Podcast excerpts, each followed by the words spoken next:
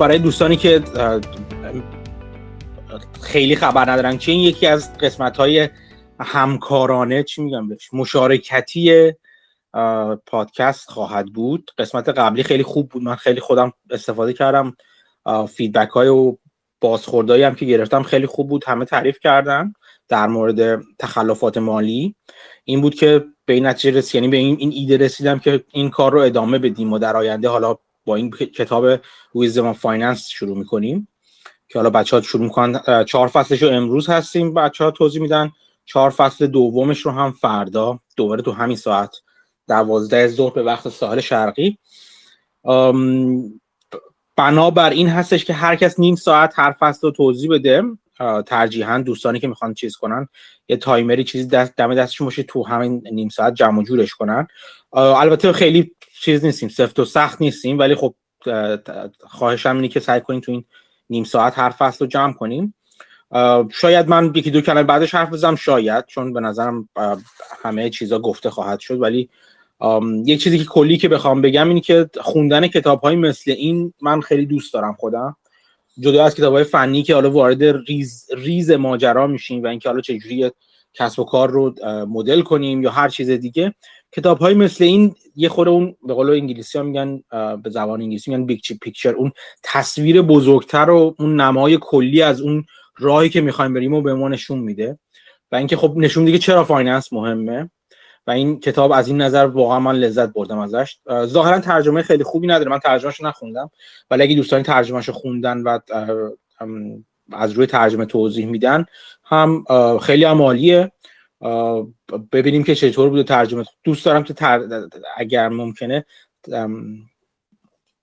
اون تجربه خودشون رو هم از ترجمه بگن. هر کدوم از دوستان بعد از اینکه اون فصل توضیح دادم من می‌خوام یکی دو دقیقه هم خودشون نظرشون رو بگن که چه چه دید کلی بهشون داده اگر داده دیدی.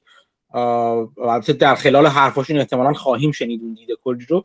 ولی دوست دارم که از خودشون هم اگر دوست دارن چیزی اضافه کنن حتما اضافه کنن. خیلی راجع به کتاب من نمی‌خوام حرف بزنم. کتاب خیلی خوبیه. فقط همین در همین حد خوبه توضیح خوندن توصیه خوندنش رو توصیه می‌کنم به همه دوستان. و خب الان پنج دقیقه هم شد دیگه. فکر کنم دیگه کسی می‌خواسته اضافه بشه اضافه شده. این جلسه ضبط میشه مثل جلسه فردا.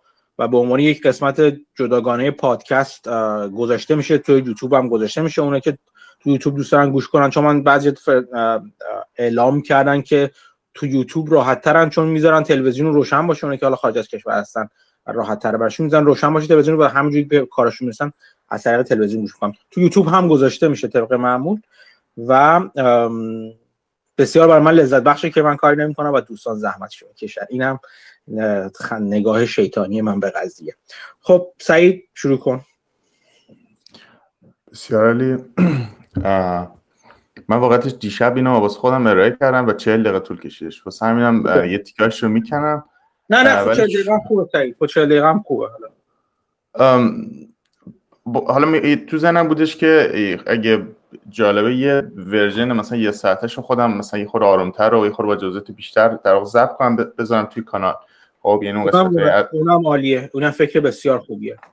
آره چون حیفه واقعا. ولی الان یه تیکایشو میپرونم که بشه مثلا همون نیم ساعت تقریبا. هر جور صلاح می‌دونی آره فصل اول احساسم این بودش حالا من واقعا فرصت نشد فصل دیگر رو بخونم ولی تو فصل اول احساس می‌کنم که در واقع پایه این نگاه در واقع آمار احتمالاتی رو هم مؤلف می‌خواد بذاره و اینکه چرا مهمه و اینا. واسه همینم یه خورده طولانی تر شده و یه خورده بزرگتر شده. فصل اول در رابطه با در واقع دو تا دو... یه موضوع هستش. موضوع هستش بیمه است ولی این در, در واقع concept رو در در قالب زندگی یک آدمی که خیلی تاثیرگذار روی این concept در واقع تعریف می‌کنه یه آدمی به اسم چارلز ساندرز پیرس. و این آدم هم دانشمند بوده هم ریاضیدان بوده و هم فیلسوف بوده خب؟ و معروف به اینکه پایه‌گذار مکتب فلسفی پرگماتیزم یا در واقع واقع گرایی عملگرایی بوده. یه ریاضیدانیه که کاراش خب خیلی تاثیر گذاشته تو قرن بیستم و معروف به پایه‌گذار در واقع آمار مدرن و inventor یا در واقع به وجود آورنده concept randomized trial. یعنی در واقع آزمایش تصادفی. یعنی که آزمایش ها رو همینجوری چیز نکنیم. تصمیم نگیریم که شرایطش چجوری باشه. شرایطش باید به صورت تصادفی باشه. در غیر این صورت بایاس وارد در واقع آزمایش ما میشه که یک کانسپت خیلی بزرگیه در واقع توی کسایی که کار علمی انجام میدن ولی قبل اون اصلا اینجوری نبود. اصلا این چیزا بس اینا مهم نبود. و خب این آدم توی در واقع قرن 19 هم آخر قرن 19 هم زندگی می‌کرده. پس یعنی اصلا این این بحثا نبوده اون موقع. و خب خیلی طرف جلوتر از زمان خودش فکر می‌کرده. دو تا جمله در رابطه با این آدم بگم. مثلا برتان راسته درباره این آدم میگه درباره این چارلز سندرز پیرس که شخصیت محوری این فصله میگه که این بزرگترین متفکر آمریکایی در واقع تا اون زمانه یعنی میگه ever. حالا تا اون زمانی که راسل میگه. از اول تاریخ آمریکا تا الان این میگه بزرگترین متفکر آمریکاییه کارل پوپر که خودش هم فیلسوف بزرگی میگه که پیرس مثلا یکی از بزرگترین فیلسوفای همه زمان هاست. خب پس این فقط دو تا جمله که در واقع ببینین که این آدم چقدر تاثیر گذاشته در زمان خودش و حتی خارج از زمان خودش. یه جمله خیلی معروفی داره که حالا الان میگم ولی بعدا مثلا بیشتر که توضیح بدم بیشتر معنی دار میشه که این حرف اهمیتش کجاست که این آدم میگه که هر کدوم از ما یه کارخونه یه شرکت بیمه است. خب حالا این جمله رو کی میگه در 1869 یعنی اصلا زمانی که اصلا آدما تو خرافاتن خیلی عقب عقبن این آدم مثلا یه چین نظری داره. یعنی در واقع نگاهش آماری حالا بعدا توضیح میدم که اینجوری هم علکی هم حرفا نمی‌زنه. یعنی پشت این حرفش کلی دانش عمیق مثلا آمار و احتمالات وجود داره. که این جمله الان مثلا شاید واسه ما همین الانش هم جالب باشه ولی واسه اون زمان انقدر جلوتر از زمان خودش بود که خب همرده های خودش حتی تو دانشگاه می‌گفتن دیوونه است. این آدم با بیمه مفهوم بیمه. تمام زندگیش درگیر بوده و همش در با این موضوع فکر می‌کرد جوری که تبدیل شده به یک ابسشن براش. و یه زندگی عجیبی داشته. خب به خاطر همین نگاه خیلی خیلی جلوتر از زمان خودش نمی‌تونسته به این راحتی با آدمای دوره خودش هم کار کنه. مخصوصا اینکه خب به خاطر اینکه گفتم پایگذار مکتب فلسفی پرگماتیزم هم هستش خب این تو دپارتمان های فلسفه درس داد و حالا تو این دپارتمان فلسفه درس دادن در رابطه با آمار و احتمالات ریاضیات کلا نه که یه تبو باشه اصلا کسی اصلا فکر نمی‌کرد که اینا به درد بخوره. و حتی با اینکه تو هاروارد درس می‌داد در واقع پرزیدنت یا رئیس هاروارد میاد بهش تنیور نمیده و آخر عمرش توی حالا در واقع توی دورانی زندگی می‌کنیم که بیمه بازنشستی اینا وجود نداشته. یعنی که اگر تنیور بهت نمی‌دادن تقریبا میشه گفت آخر عمر قرار توی فقر و بدبختی زندگی کنی. و خب تو همون دوره تو همون دوران پیری یکی از دوستاش کمک می‌کنه یه کار part time هم تو هاروارد واسش جور می‌کنه که بیاد در رابطه با همین pragmatism صحبت کنه تو دپارتمان فلسفه بخاطر اینکه خودش founder این قضیه هستش. ولی خب این آدم شروع می‌کنه lecture ش رو و تو همون lecture در رابطه با در واقع آمار و احتمالات و شرکت بیمه صحبت می‌کنه و و از جبر هم به صورت خیلی زیاد توی درسش استفاده می‌کنه. و این خودش مثلا باعث میشه دانشجو فلسفه خیلی اصلا از این کلاس این بعدشون بیاد اصلا بترسن که این دیوونه چیه؟ مثلا ما اومدیم فلسفه که چیزای دیگه یاد بگیریم. ولی خب اعتقاد داشته که اینا مهمه. الان توی دپارتمان فلسفه دنیا جبر و احتمالات و آمار درس میدن و اصلا خیلی مهمه براشون. معمولا مثلا میجر فلسفه است ماینور مثلا اقتصاد میجر فلسفه است ماینور ریاضیات. به یعنی که خیلی جدی. ولی اون زمان مثلا حتی مطرح کردنش جوری که همون دوستی که واسش جور کرد این کار پارت تایمو چند تا نامه داره به دوستاش که در واقع توش نوشته که این آدم آخر عمرش دیوونه شد این چیزا چیه؟ مثلا ریاضی توی فلسفه مسخره بازی چیه یه چیزی توی این مایا یعنی انقدر عجیب بوده برای ملت. حالا مؤلف میاد یا نویسنده کتاب این سوالا می‌پرسه که این آدم که حالا ما معتقدیم که یکی از بزرگترین متفکر زمان خودشه چرا انقدر درگیر با کانسپت بیمه؟ آه بیمه چیه مسخره این همه موضوع جالبتر وجود داره چرا بیمه؟ بعد حالا اینجا اینجا کتاب مؤلف میاد یه گریزی می‌زنه به تجربیات خودش میاد میگه که میگه, میگه که اولا اشاره که بیمه رو درست بفهمیم باید شروع کنیم با اینکه بفهمیم ما ریسک چیه و ایده در واقع احتمالات میگه اینا رو بفهمیم برش می‌فهمیم چی آدم بیمه براش انقدر مهم بوده. بعد خود این آدم نویسنده کتاب استاد دانشگاه است بعد چند تا داستان شخصی تعریف می‌کنه. از اینکه آقا من سعی کردم توی کلاسام به دانش آموزام یه شهود احتمالاتی یه درک احتمالاتی از دنیا بدن در که نتونستم. حالا در دو تا داستان تعریف می‌کنه که مثلا یکیش اینه که تو کلاسش یه سوال ساده می‌پرسیم یا چقدر احتمال داره که مثلا من اگه دو تا بچه دار دو تا بچه به دنیا بیارم دو تاش هم دختر بشه. و میگه که دانش آموزای من شروع کردن در با قصه های اینکه آره مثلا توی سری کشورها بعضی از مثلا دخترها رو می‌کشن سخت می‌کنن یا حتی می‌کشن یا مثلا نسبت دختر پسر تو دنیا مثلا نمی‌دونم یک و به مثلا نسبتشون رو میگن و از این داستانا و هیچکی در رابطه با مثلا پشت قضیه احتمالات و اینکه با بگین یه پدیده احتمالاتی مثلا 50 50 و اینا صحبت نمی‌کنه همش در رابطه یه سری قصه ها تعریف می‌کنن. یه سری عدد رقم به صورت آماری فقط میگن. ولی خود میگه که دانش آموزای من مثلا به قصه ها بیشتر علاقه داشتن و حالا در نهایت هم توضیح میده که میگه این یکی از انگاری تو سرشت ماست که مثلا دوست داریم که خیلی از این پدیده‌های تصادفی رو با قصه توضیح بدیم تا اینکه بریم پشت مکانیک ریاضیاتی قضیه و خب خیلی راحت بیایم حلش کنیم. یه مثال دیگه که تعریف می‌کنه اون یه مسئله معروفی به اسم مانتی هال پرابلم فکر تو فیلم 21 هم دیدین که داستان شکلیه که حالا مانتی هال یه برنامه تلویزیونی هم بوده تو آمریکا که یه نفر میاد بهش میگن مثلا سه تا گزینه داری توی پشت یکی از این مثلا سه تا در داری. پشت یه دری مثلا یک عالم پوله تو دوتا دیگهش پوچه خب؟ بعد میگه خب یکی رو انتخاب کن شما یکی رو انتخاب می‌کنی بعد مجری میاد توی بین دوتای دیگه خب حالا یکیش پوچه یکیش حالا ممکنه توش چیزی داشته باشه اون پوچه رو واز می‌کنه و ازت سوال می‌پرسه که آیا حاضری مثلا انتخابت رو عوض کنی یا نه. احتمالاتی بخوایم به قضیه نگاه کنیم 100 درصد باید عوضش کنیم خب؟ ولی میگه وقتی این سوال از مثلا بچه پرسیدم جواب بچه این بودش که آقا نه بابا چرا؟ باید باید, چی میگه تصمیمی که گرفتی پاش واستی.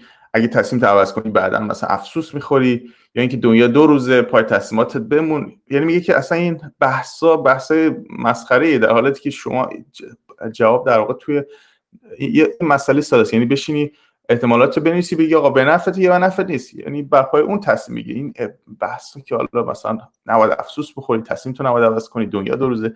این بحثا چیه مثلا؟ ولی میگفتش که حتی دانش آموزای مثلا finance که خب باید خیلی ریاضیشون خوب باشه هم همچنان دنیا رو اینجوری می‌بینن و شهود در واقع احتمالاتی ندارن. حالا میگه که اگه شما هم مثلا این شهود احتمالاتی رو ندارین نگران نباشین بخاطر اینکه تو تاریخ بشر کلا این کانسپت و اصلا این درک درکیه که به این راحتی ملت نداشته و اصلا نداشتن. و حالا میگه جالبتر این که تمام یعنی یکی از قدیمی ترین تفریحات بشر مثلا قماره خب؟ و قمار هم پر در واقع این بحث شانس و یه سری پترنا حالا توی یه سری قمارها هستش. ولی خب چجوریه که وقتی ما تمام عمرمون تمام عمر تاریخ انسانیمون مثلا درگیر بودیم با قمار و مسئله شانس و این داستان ها ولی این در واقع احتمالات رو ما انقدر دیر بهش رسیدیم. یعنی به صورت ریاضی بیایم بررسی کنیم. مثلا احتمالات از دید ریاضیاتی تو قرن 16 هم تازه شروع کردن کار کردن بهش. حالا شما مثلا مقایسه کنید با مفهومی مثل هندسه که مثلا سالها قبل از میلاد مسیح مثلا توی مصر رو مثلا توی یونان مثلا به اوج خودش رسیده. مثلا فیثاغورس نمی‌دونم تو چه زمانی داره مثلا یکی از مثلا مسائل سخت رو حل می‌کنه اینا. یعنی چجوریه که ما که ریاضی رو انقدر زودتر اهمیتش رو فهمیدیم و شروع کردیم مثلا تا قرن 16 طول کشیدش که به این داستان برسیم. حتی میاد میگه آقا چند تا دو تا از مسائل خیلی معروف قمار خب مثلا مسئله تقریبا بشر بوده از اول تا الان. مثال می‌زنه یکی میگه که the problem of points و یکی هم مسئله مارتینگل. مسئله point اینجوریه که شما مثلا دو نفر وارد بازی شرطی میشن. مثلا میگیم که آقا چهار بار سکه میندازیم یا سکه میندازیم اگه چهار بار خط اومد مثلا تو برنده نمی‌دونم این هزار دلار باش. اگه مثلا چهار بار شیر اومد مثلا من برنده هزار دلار میشم. حالا بازی رو وسطش اگه ول کنیم مثلا فرض کن دو تا خط تو داری یه شیر من. حالا صرفا بر پای همین جای تا همین جا که رفتیم چجوری این هزار دلار رو تقسیم کنیم که منصفانه باشه.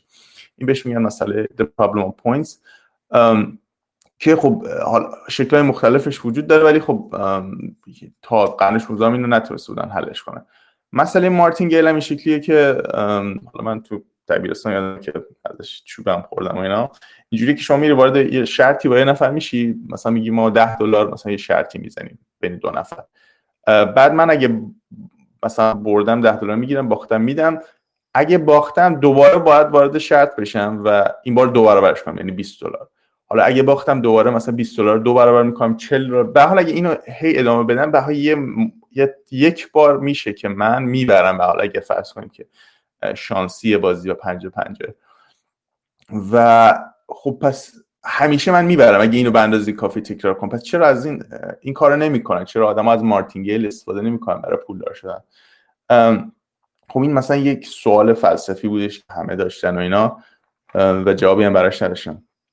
حالا این که چرا ما نتونستیم مثلا به مثلا این احتمالات رو آمار رو تا قرن 16 هم بفهمیم خود معلف میاد میگه که یکی از دلایلش اینه که مثلا یه سیستم عددی خوب نداشتیم اینا که خب پایه یا در واقع پایه در واقع درک درک و آنالیز مثلا آمار احتمالات.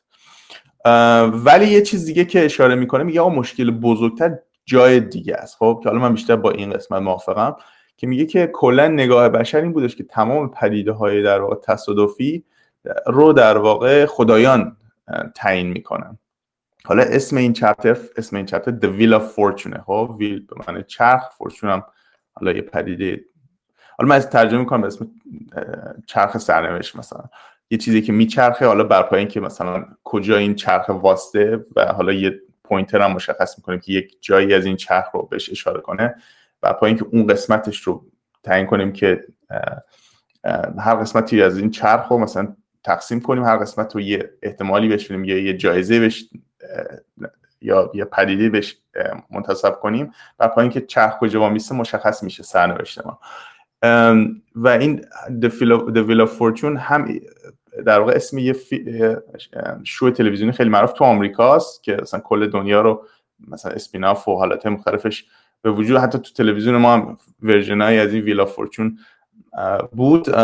و هم به اون فیلم به اون شو اشاره می‌کنه هم اشاره می‌کنه به این concept در واقع چرخ سرنوشت که رومی ها بهش اعتقاد داشتن. رومی ها اعتقاد داشتن که یک الهه‌ای هست به اسم فورتونا.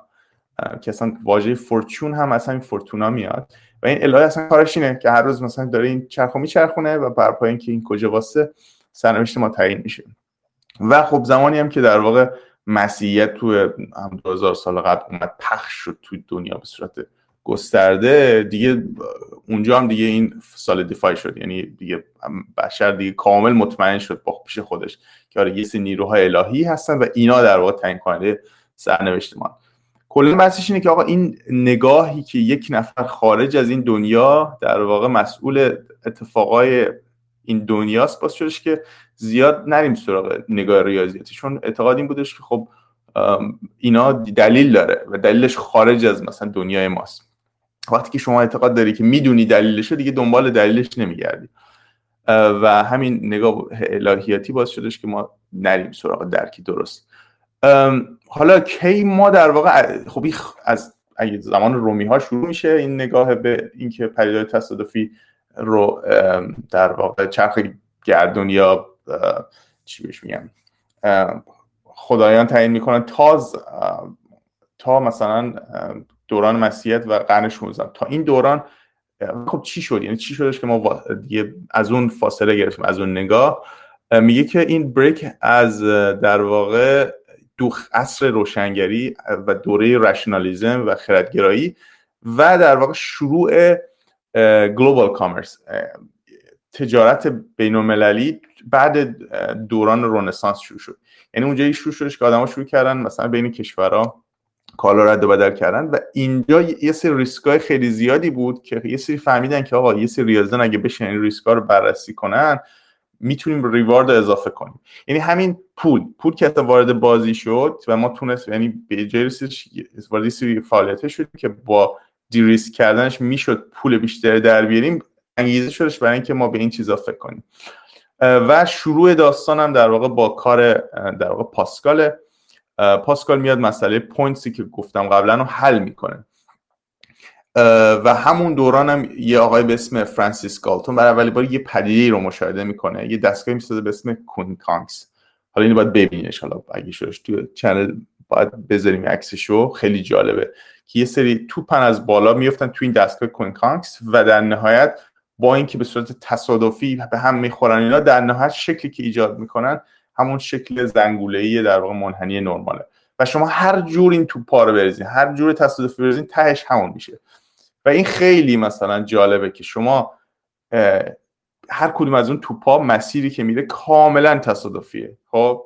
یعنی یک مجموعه دارین که تک تک اعضاشون سرنوشتشون رو شانس و تصادف تعیین می‌کنه ولی به صورت کلی که بهشون نگاه می‌کنی رفتارشون کاملا قابل پیش بینیه پس یه دوگانگی به وجود میاد که توی جزء کاملا تصادفیه ولی توی کل کاملا قابل پیش بینیه و هیچ تصادفی وجود نداره.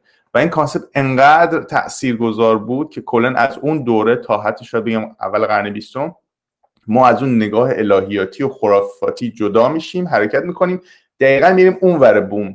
یعنی یک فلسفه به اسم determinism که یعنی همه چی مشخصه. حالا بیشتر توضیح میدم. یعنی اصلا میریم اون ور.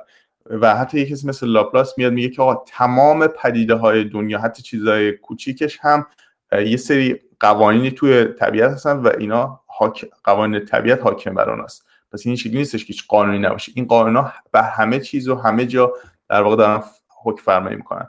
در واقع این میگه که شما اگر دقیقا قوانین طبیعت رو بدونیم و رفتار تک تک ذرات رو هم بدونیم می‌تونیم بگیم آقا دنیا اصلا کدوم ور میره؟ همه چیز رو می‌تونیم توضیح بدیم. همه چیز. و این میشه دترمینیزم یعنی اصلا هیچ پدیده تصادفی وجود نداره. همه چیز از قبل تعیین شده است و اگه ما دقیقا اطلاعاتمون بیشتر باشه. علت اینکه نمی‌دونیم و تصادفی به نظر می‌رسه اینه که آقا اطلاعاتمون کمه. که یعنی در واقع یه نگاه کامل اپوزیت اونور مثلا نگاه الهیاتی. حالا پیرس که همون اوایل قرن بیستم تو قرن 19 زندگی می‌کرد آخر 19 اول بیستم کلا متفاوت فکر می‌کرد یعنی هم اعتقاد داشت به اون قسمت تصادفی یا هم به اون قسمت در واقع پترنایی که حاصل در واقع رفتار کلی ایناست یعنی به هر جفتش اعتقاد داشت. و این نگاهش این نگاه متفاوتش باعث میشه که این بتونه در واقع پایه و فونداسیون هم بیمه و هم finance مدرن رو بریزه. در واقع در رابطه در با اهمیت بیمه مؤلف میگه که من خودم توی دانشگاه هر کی میاد دانشجوی من دوست دارن یا investment banker بشن یا مثلا یه فرمی از asset management انجام بدن یعنی یا hedge fund manager بشن یا private equity manager بشن. و هیچ کی علاقه‌مند نیست به insurance یا بیمه. و میگه که غالبا خیلی هم تعجب می‌کنه وقتی میشنون مثلا یه آدمی مثل وارن بافت بیس تمام بیس business ش بر این بر بیمه است و از بیمه استفاده کرده و این در واقع ثروت رو درست کرده. خلاصه این مقدمه خیلی خیلی طولانی که حالا من تازه قسمتش رو هم cut کردم رو مؤلف میگه تا اینکه بیاد و شروع کنه در واقع در رابطه با بیمه صحبت کردن.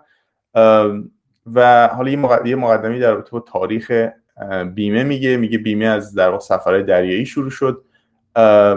یکی از اولین فرماش زمانیه که کاپیتانای کشتی قبلا اگر مثلا توی سفری می‌رفتن و محموله رو از دست می‌دادن یا به طوفان میخوردن و نمی‌تونستن مثلا اگه وام می‌گرفت بودن اول سفر و نمی‌تونستن پرداخت کنن باید تبدیل, تبدیل به برده می‌شدن. یعنی برده می‌شدن. برده اون کسی که بهشون بیمه داده.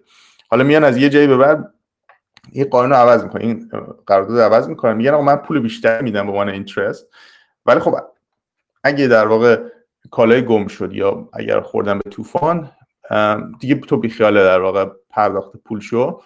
و اینجوری در واقع کاپتان خودش رو در واقع بیمه می‌کنه در مقابل تبدیل شدن به یه برده. خب و این میگه که یکی از اولین فرمای مثلا قراردادهای بیمه است. یا یکی از ریسک خیلی بزرگ در واقع شیپمنت های در واقع سفر دریایی این کشتی ها اینه که ممکنه کشتی به گل بشینه و مجبور بشین یه سری بارا رو بندازن تا اینکه این بتونه دوباره بیاد بالا. و یه قانونی در واقع قراردادی درست می‌کنن اون اولش که همه باردارا که صاحبای بار باید امضا کنن یا توافق کنن اینه که آقا اگر نصفش رو ریختیم اون نصفی که باقی مونده باید نصف اون پولی که یعنی اون پول پول اون نصفی که ریخته شده رو برگردن یعنی در واقع اینجوری بیمه میشه کل چیز که اتفاقا هنوزم همون سبک در واقع بیمه هست به همون شکلش. حالا قطعا سری جزئیاتش فرق می‌کنه.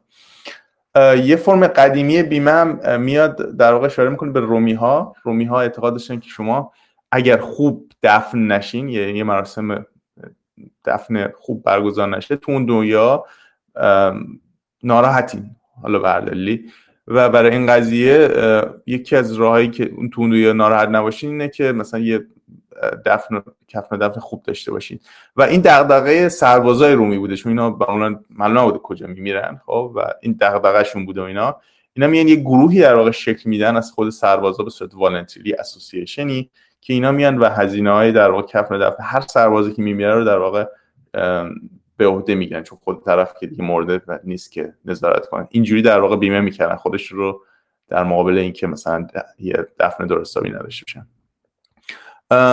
حتی اشاره می‌کنه در واقع معلف که خود واژه اشورنس خب تو انگلیسی در واقع دو تا معنی داره. یکیش حالا بیمه است یکیش معنی رستگاریه. یعنی همون بار مذهبی رو داره. یعنی حالا می‌تونیم این داستان رو یه جورایی ریشه یابی کنیم و برگردیم به همین نگاه که مثلا شاید رومیا داشتن. که رستگاری تو دنیا مثلا وابسته است به این بیمه مثلا این فرمی. حالا من کتاب خیلی چیزای جالبتری هم داره ولی من حالا for the interest of time ازش میگذرم. یه حالا یه سوالی که خب حالا پیش میاد. خب ما در رابطه بیمه صحبت می‌کنه که آقا چقدر خوبه و اینا و میاد میگه که خب حالا یه سری سوالا پیش میاد دیگه که وقتی که ما می‌دونیم که این insurance انقدر خوبه یه سری سوالای جدیتر پیش میاد که چی جوری باید ریسکش رو در بیاریم هر کس چقدر باید پرداخت کنه برای اینکه مثلا مشمول بیمه بشه و اینا. و اینا اون جاییه که در واقع اون بحث آمار احتمالاتی که قبل بهش اشاره کرد وارد داستان میشه. یعنی شما بحث اون normal distribution و این چیزها رو ندونی و اون نگاه آماری درست نباشه نمی‌تونی در واقع یه قرارداد بیمه خوب بنویسی یا اینکه بفهمی چجوری باید بیمه کنی. و اینجا جاییه که مثلا یکی مثل همون پیرس شخصیت اصلی این چپتر در واقع میاد و مبهوت بیمه میشه. یعنی می‌بینه که بیمه جاییه که می‌تونه از اون همه زیبایی مثلا هم نگاه فلسفی پرگماتیزمش و هم دانش آمار استفاده کنه و یه عالم کار جالب بکنه. حالا علاوه بر اون میاد میگه که خب اوکی اون بحث این که این چجوری قرارداد بیمه بنویسیم ریاضیاتش خیلی پیچیده است. این رو میاد قبل میاد توضیح میده. دو تا چیز دیگه رو مطرح می‌کنه. میاد میگه که علاوه بر اینکه شما باید مثلا ریاضیات درست باشه که یه مثلا خوب بنویسی یه قرارداد بیمه رو دو تا مسئله دیگه هم باید حواست باشه. توی بیمه یکی بحث adverse selection یکی بحث moral hazard. adverse selection رو من اینجوری ترجمه می‌کنم که مثلا آدم های اشتباهی وارد بیان و اون قرارداد بیمت رو بگیرن. moral hazard هم شکلیه که خب شما باعث میشه که رفتار آدما به شکلی که نمی‌خوای عوض شه. برای برای adverse selection یه مثالی که میاره مثلا لویی 16 همه لویی 16 تو قرن 18 درگیری جنگای مسخره با انگلیس بود که خب هم انگلیس به فنا داد هم خودش رو و باعث شد خاندان سطح. آخرین پادشاه در واقع سلسله پادشاهی فرانسه باشه.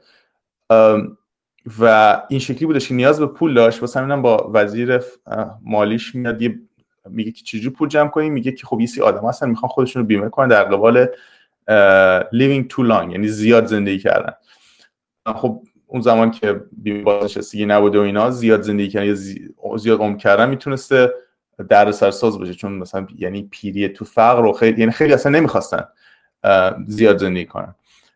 میاد یه سیستمی طراحی می‌کنه میاد میگه آقا شما بیاین یه پول قلمبه. الان من بدین که من نیاز دارم. ولی تا موقع که بمیرین من در واقع میام بهتون سالانه یه پولی میدم خب؟ و نگاهش همین بوده که از این پیرمردایی که می‌خوان خودشون بیمه کنن پول بگیره. ولی بخاطر این طراحی حالا طراحی شو حالا میگم طراحی غلطش. در واقع مشکل همین adverse selection پیش میاد. یعنی که اون آدمای پیری که اینا در واقع می‌خواستن target شون باشن می‌بینن که اصلا جذاب نیست. من پول خیلی زیادی بدم مثلا چقدر زنده که بخوام مثلا حالا ازش استفاده کنم مثلا یه پولی من بدم و پیرا شرکت نمی‌کنن و جوونا می‌بینن مثلا یه پولی میدم تو آخر عمرم پول می‌گیرم. کاملا به نفع منه. و جوونا شرکت می‌کنن. و حتی یه مثال موسیقیش که تو همون زمان یه سری بانکر یه سری بانکدار هستن توی سوئیس که میان میرن یه مهد کودکی و برای تک تک بچه های اون مهد کودک میرن اون بیمه رو می‌خرن از فرانسه. یعنی بچه 6 ساله فکر کن یه بیمه می‌گیرن یه پولی میدن که قرار تا آخر عمرشون یه پولی بگیرن.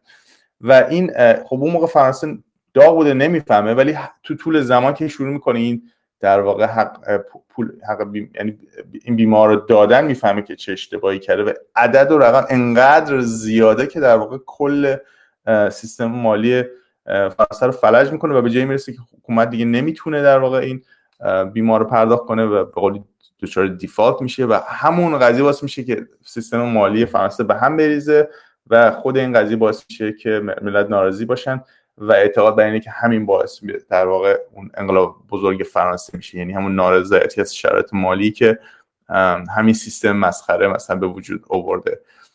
یعنی می‌خواد بگه بیمه انقدر مهمه که شما اگه حواست نباشه که چه شکلی قرارداد بیمه رو در واقع طراحی کنی می‌تونی مثلا یه سلسله پادشاهی رو زمین بزنی خب و یه کشوری رو دوچار مثلا آشوب کنی.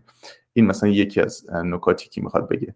در رابطه با مورال هزارد میگه که خیلی مهمه که چه شکلی طراحی میشه. مثلا یه مثالی می‌زنه میگه که یک تو همون حتی تو بحث همون فرانسه که در واقع بیمه میدادش حتی قبول می‌کنه میاد میگه که من می‌تونم بیمه رو به یه گروهی بدم خب؟ یعنی مثلا یه گروه ده نفره 50 نفره بیان یه پولی بذارم بعد من این پول رو به اون گروه برمیگردونم. اون بیمه که باید بدم یا اون سهم که سالانه که باید بدم. اون بعد اونا دیگه بین خودشون تقسیم می‌کنن دیگه. مثلا 50 نفرن تقسیم 50 می‌کنن. ولی خب همینجور که از گروه داره کم میشه اون پولی که وارد گروه میشه کم نمیشه. اون اون ثابته. پس یعنی که هر چقدر از گروه در واقع تو طول زمان ابه میرن میمیرن هی سهم هر آدم بزرگتر میشه. حالا بعدا توضیح میدم که این مشکلش کجاست. این قرارداد معروف به تانتین و این تانتین انقدر مثلا این سبک تانتین در واقع بیمه که انقدر معروف میشه که حالا مثلا یه سری آماری مؤلف میده که تو, تو آمریکا 8 درصد در واقع تمام بیمه که وجود داشت تا زمانی از همین جنس بودن. ولی این سبک در واقع تانتین شکل بیمه یه سری مشکلات داره. یه مشکلش اینه که خب حالا شاید اولش نه ولی اون آخرا می‌تونه حتی انگیزه بده به آدما که همدیگه رو بکشن.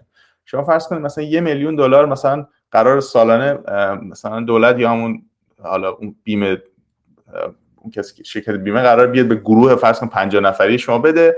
اون اولش مثلا سهم هر کی 20000 دلار حالا یکی بمیره هیچ اتفاقی نمیفته. مثلا 20000 دلار میشه 22000 دلار سالانه. اونقدر نیستش که انگیزه باشه یادم بکشه ولی فرض کنید که از این 50 نفر 48 نفر مردن و دو نفر آخر موندن و هر کدوم 500 هزار دلار می‌رسه. خب؟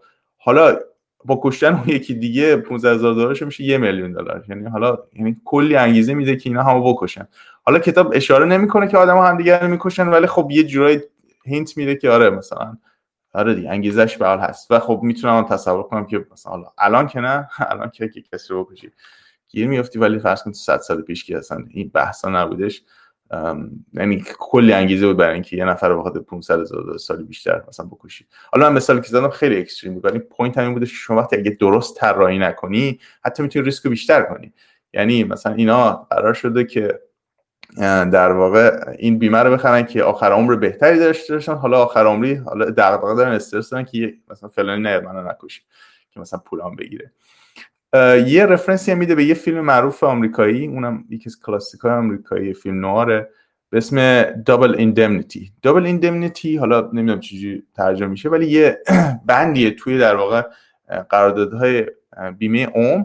که اگر شما مرگتون تصادفی باشه بیمه میاد دو برابر اون مقداری که تعهد کردن میده خب؟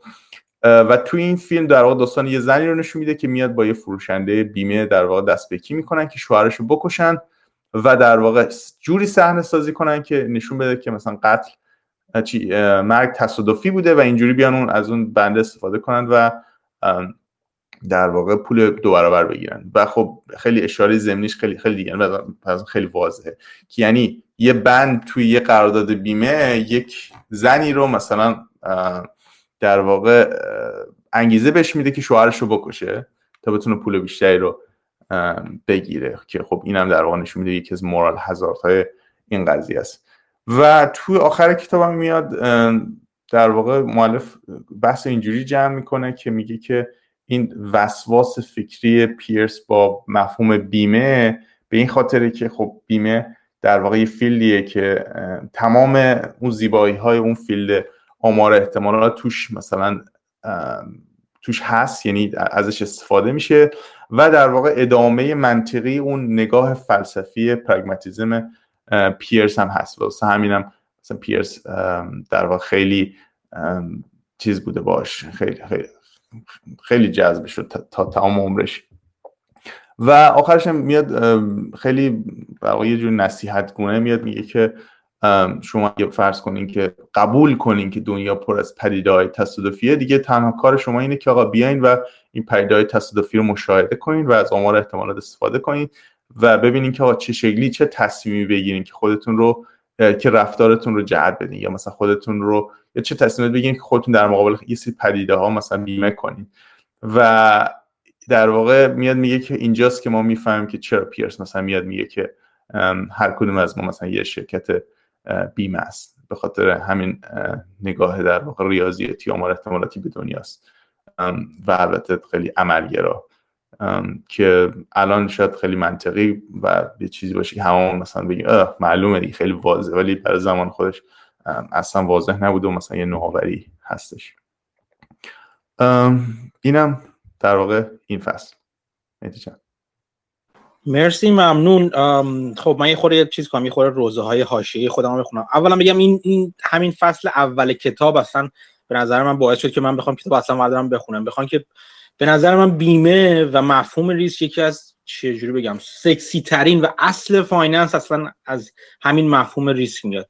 اینکه شما چجوری روی مفهوم ریسک تو تو ریسک quantify کنین و عدد بذارین. همونطور که سعیدم اشاره کرد جدا از اینکه بفهمیم حالا همه چی تصادفیه مهمترین بخش قراردادهای بیمه و کلا finance اصلا.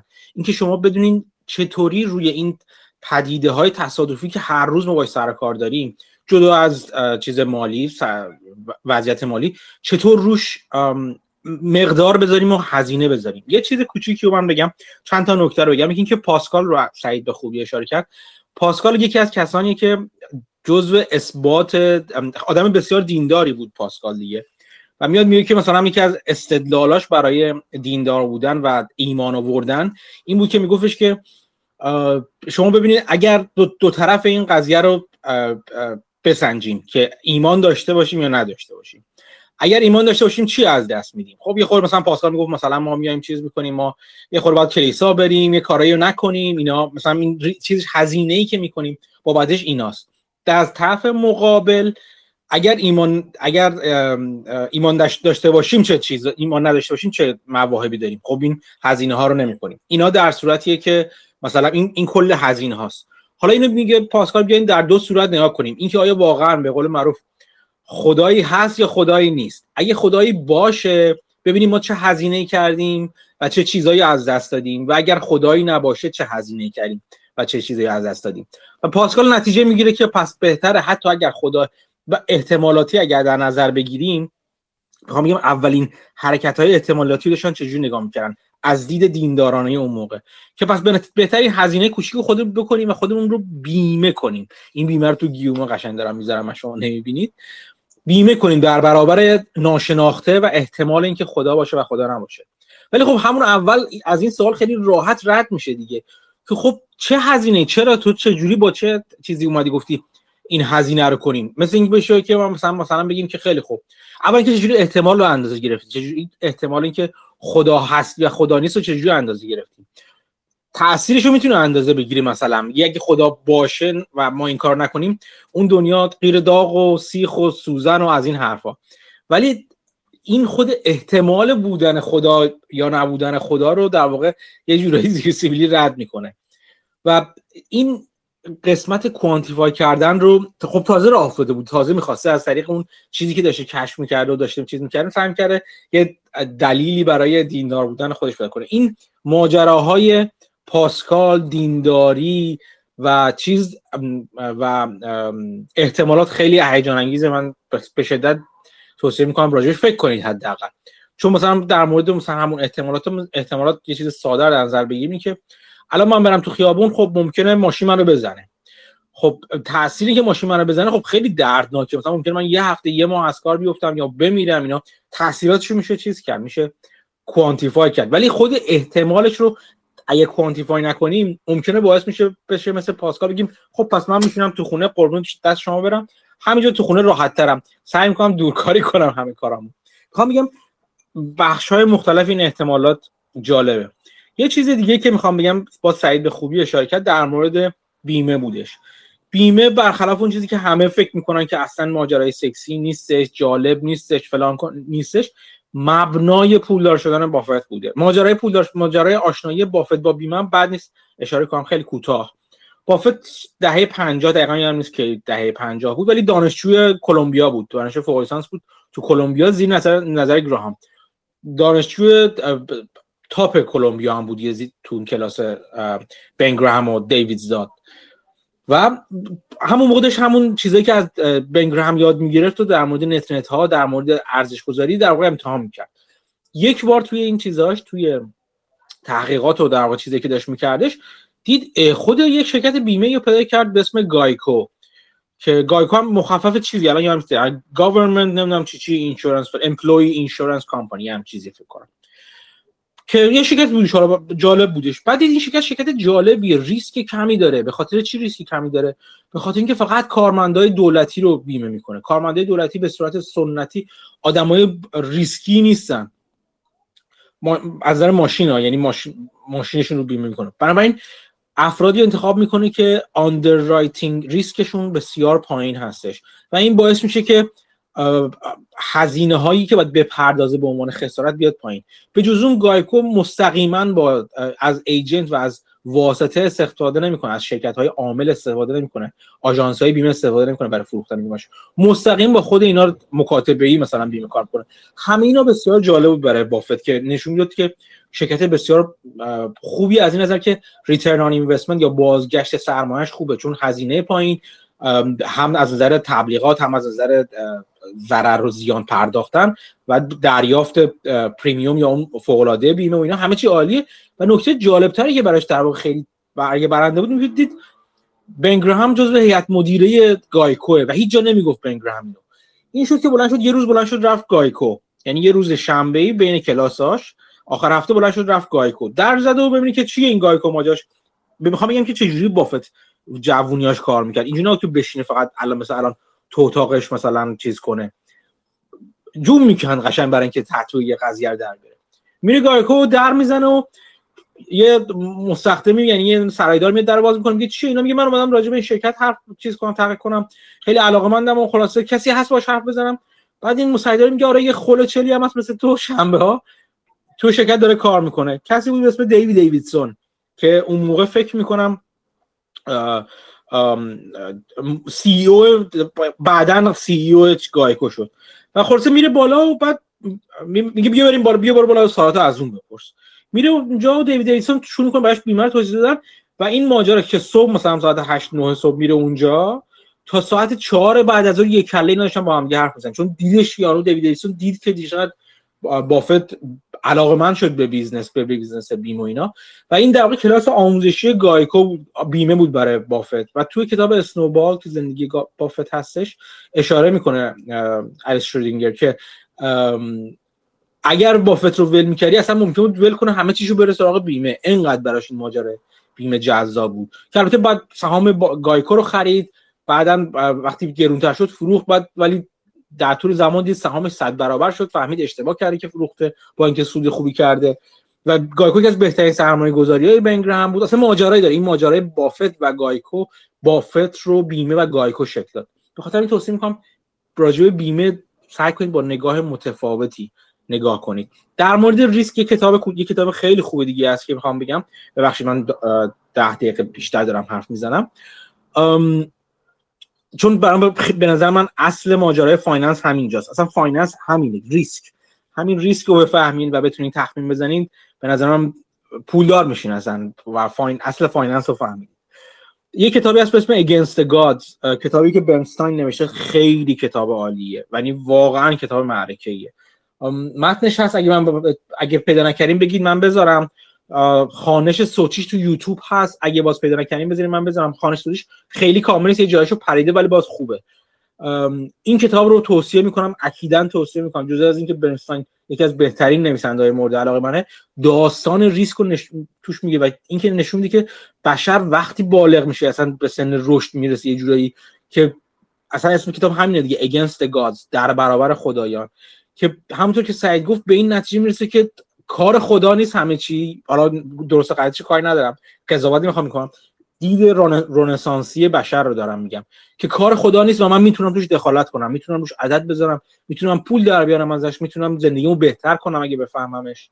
و اینکه یه اولین حرکت بشر یه نمود اولین یکی از اولین نمودهای حرکت بشر در برابر نگاه الوهیتی و جبری قبل از خودش بود. و این نقطه بسیار مهمیه در تاریخ جدای از بحث finance و اینا یک نقطه مهم تاریخی و فلسفی برای بشر. و توصیه می‌کنم این کتاب رو بخونید حتما. اگر پیدا نکردید بگید من بذارم. هم لینک چیزش هست هم لینک یوتیوبش هستش برای خانشش هم کتابش پیدا میشه. کتاب بسیار خوبیه. در نهایت هم همون چیزی که یه چیزی کوتاه کنم راجع به پیرس. پیرس هم تو که سعید گفت یک در واقع بنیانگذار نگاه, نگاه پرگماتیزم یا عملگرایی مثلا اگه اسمش بذارم نمی‌دونم فارسی چی ترجمه میشه تو دنیاست. میگه که اصولا فلسفه درست و غلط درست و غلطی یک فلسفه خیلی اهمیتی نداره. مهم اینه که ازش چه فایده ای ما می‌بریم. اگه فلسفه رو ازش بتونیم حال خودمون رو نفعی ببریم حالا می‌تونیم حال خودمون حال جامعه رو نگاه کنیم بهش نفع. حالا هر هر منفعتی. وقتی نگاه فلسفی درست هستش که ازش منفعتی حاصل بشه. اگه منفعتی حاصل نشه اهمیتی نداره کلا. بندازش تو نگاه اصلا بهش فایده ای نداره. اینجور عملی نگاه می‌کنه به دنیا. و اصلا میگن که همین طرز نگاه پیرس و عملگرایانه به دنیا بود که آمریکا رو آمریکا کرد. اجازه این رو داد که آمریکا به عنوان مثلا موقع کشور پروتستانی که از مستعمره یک کشور چیز بود مستعمره یک شرکت یک کشور کاتولیک مثلا چیز بود یک کشور دیگه بود جدا بشه و نگاهش به دین نگاهش به دنیا نگاهش به همه چی خیلی عملگرایانه بود. برخلاف بقیه برخلاف اروپا مخصوصا که نگاهش همچنان نگاه مثلا تا حدی سنتی بود. و این نگاه مدرن آمریکا بود که آمریکا رو مدرن کرد. و اینم بسیار جالب و شاید دردناکه که همونطور که سعید اشاره کرد پیرس آدم محبوبی نبود تا آخرم با اینکه بزرگترین ایده های دنیا و ایده های به نظر من جهانساز و امپراتوری ساز رو داشت مطرح می‌کرد ولی در فقر زندگی کرد آخر عمرشو و تا حد زیادی حتی بعدش ویلیام جیمز که در واقع میشه گفت قهرمان پرگماتیزم بود و فلسفه پرگماتیزم رو از پیرس گرفت و در واقع بستش داد و خیلی درش کوشید و به دنیا معرفی کرد. اون به عنوان چیز شناخته میشه. البته خود ویلیام جیمز آدم بسیار خوبی بود. به حساب خودش کمکی و مستقری برای پیرس تعیین کرده بود که تا آخر رو بتونه زندگی کنه. یه خورده زندگیش بهتر باشه. ولی این جالبه باز هم یکی از صدها نمونه که افراد تاثیرگذار زندگی خیلی خوبی رو به سرانجام نرسوندن از نظر مالی. در کنار تسلا و هزاران آدم دیگه که همینجوری زندگی کردن. اینم مؤخره خواستم بگم برای این چیز. خلاصه توجهتون رو جلب می‌کنم به این مسئله بیمه مسئله ریسک. و مسئله نگاه احتمالاتی به دنیا. اگر تو خود finance حتی فقط نگاه کنیم سرمایه گذاری ته تهش برمیگرده به اینکه ما هر ما بفهمیم ریسک ها چی هستن اولا ریسک های سرمایه گذاری ما چی هستن. دوما چطور روی اون ریسک ها عدد بذاریم مثبت یا منفی. و تمام finance همین اصلا اگر نگاه کنید ممکن خودشو به صورت بیمه نشون بده خودشو به صورت سرمایه گذاری دیگه نشون بده. اصلا هر چی تو finance نگاه همینه. چطور ریسک ها رو بشناسیم و روی ریسک ها عدد بذاریم. این این به نظر من یکی از بهترین مقدمات و در واقع بازگشایی های کتاب کتاب بود راجع finance که من بسیار لذت بردم. امیدوارم شما هم لذت برد باشین. اگر سعید وقت کنه و اون version طولانی ترش رو بذاره که چه بهتر. اگر نه هم که حتما دعوت می‌کنم حتما این کتاب رو مخصوصا فصل اولش رو به تمام این دلایل روزه بلند مدتی که الان خوندم براتون به مدت چقدر حرف زدم. یک روب بخونید. سعی می‌کنم تو قسمت بعد کمتر حرف بزنم.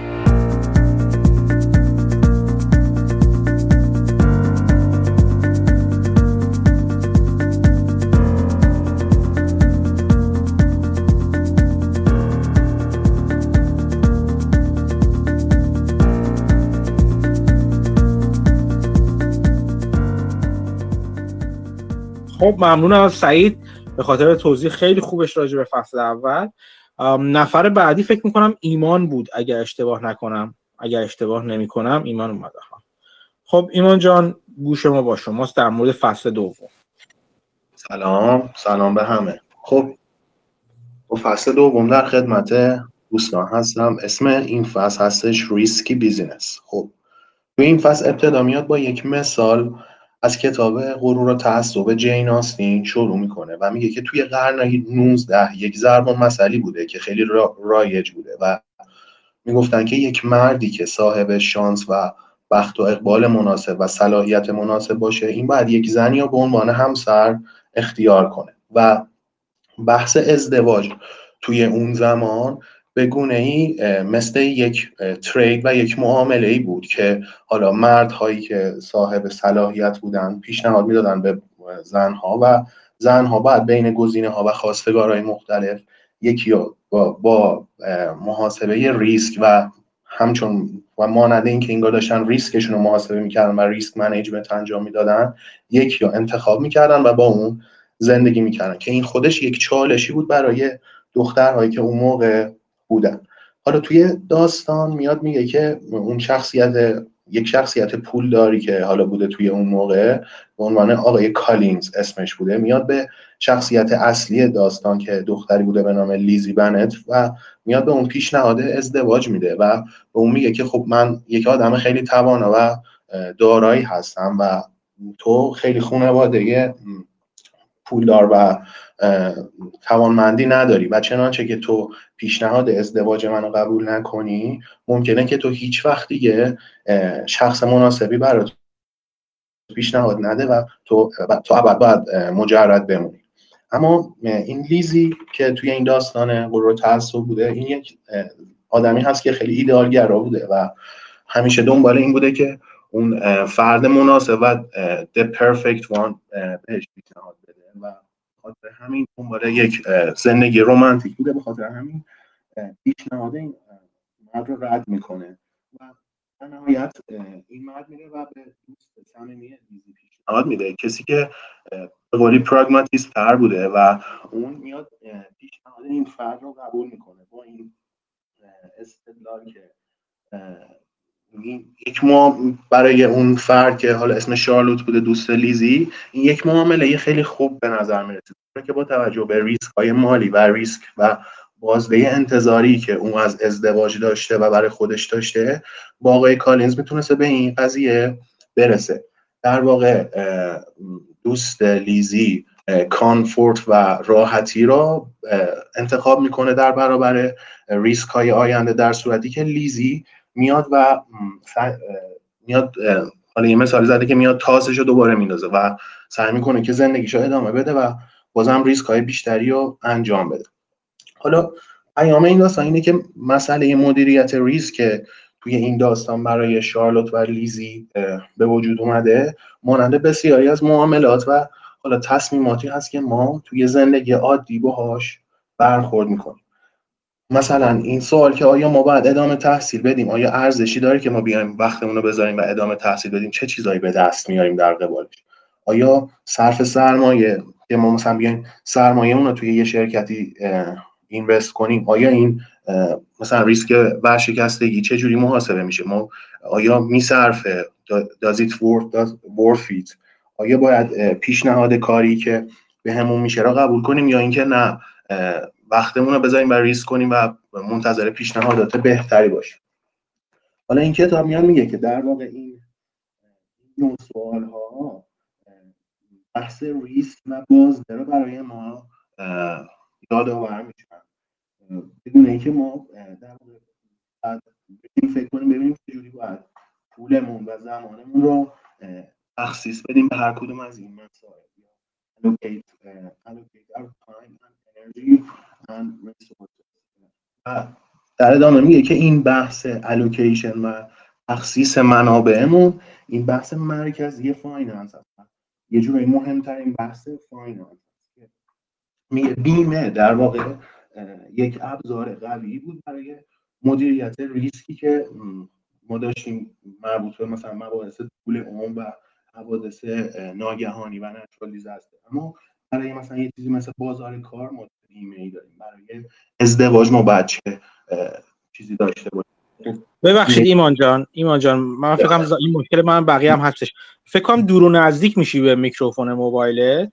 یه خورده صدا کیفیتش بالا پایین میشه. باشه باشه باشه. آره، اگه اگه یک یک جا بذاری ممنون میشم. مرسی. آره خوبه الان خوبه؟ الان عالیه ممنون. باشه باشه. خب میگه که کتاب میاد میگه که خوشبختانه finance با استفاده از همون منطق و تئوری هایی که توی بیمه بوده اومده دو تا ابزار بسیار مهم برای مدیریت ریسک پیشنهاد داده که یکی از این ابزار option ها هست و دومیش diversification هست. و حالا این دو تا ابزاری که finance پیشنهاد میده یه چیز حالا فضایی نیست. اینم دوباره از خود داستان ها و از گذشتگان به ما رسیده و از زندگی عادی بر برخورد منطقی که ما با زندگی داشتیم رسیدیم به این دوتا ابزار. اومده دوباره مثلا یه مثالی زده که یک کس دیگه ای به نام وایولت حالا توی یه داستان دیگه ای که می‌خواسته بحث ازدواج و ریسکش رو مدیریت کنه این اومده بود گفته بود که اوکی من حالا شاید قرار باشه که بین حالا چندین نفر باید یکی رو انتخاب کنم من قرار نیست که بیام بهترین فرد رو بهترین خواستگار رو انتخاب کنم برای خودم. من چون ممکنه که خیلی آدم وجود ممکنه که هزاران نفر وجود داشته باشن که برای من بتونن همسر مناسبی باشن و خوشبختی رو برای من بیارن. بهترین کاری که من می‌تونم انجام بدم این هست که من یه سری آپشن و یه سری گزینه یه مناسب حالا چند تا گزینه مناسبی که می‌تونن همسر من بشن من اینا رو نگه دارم.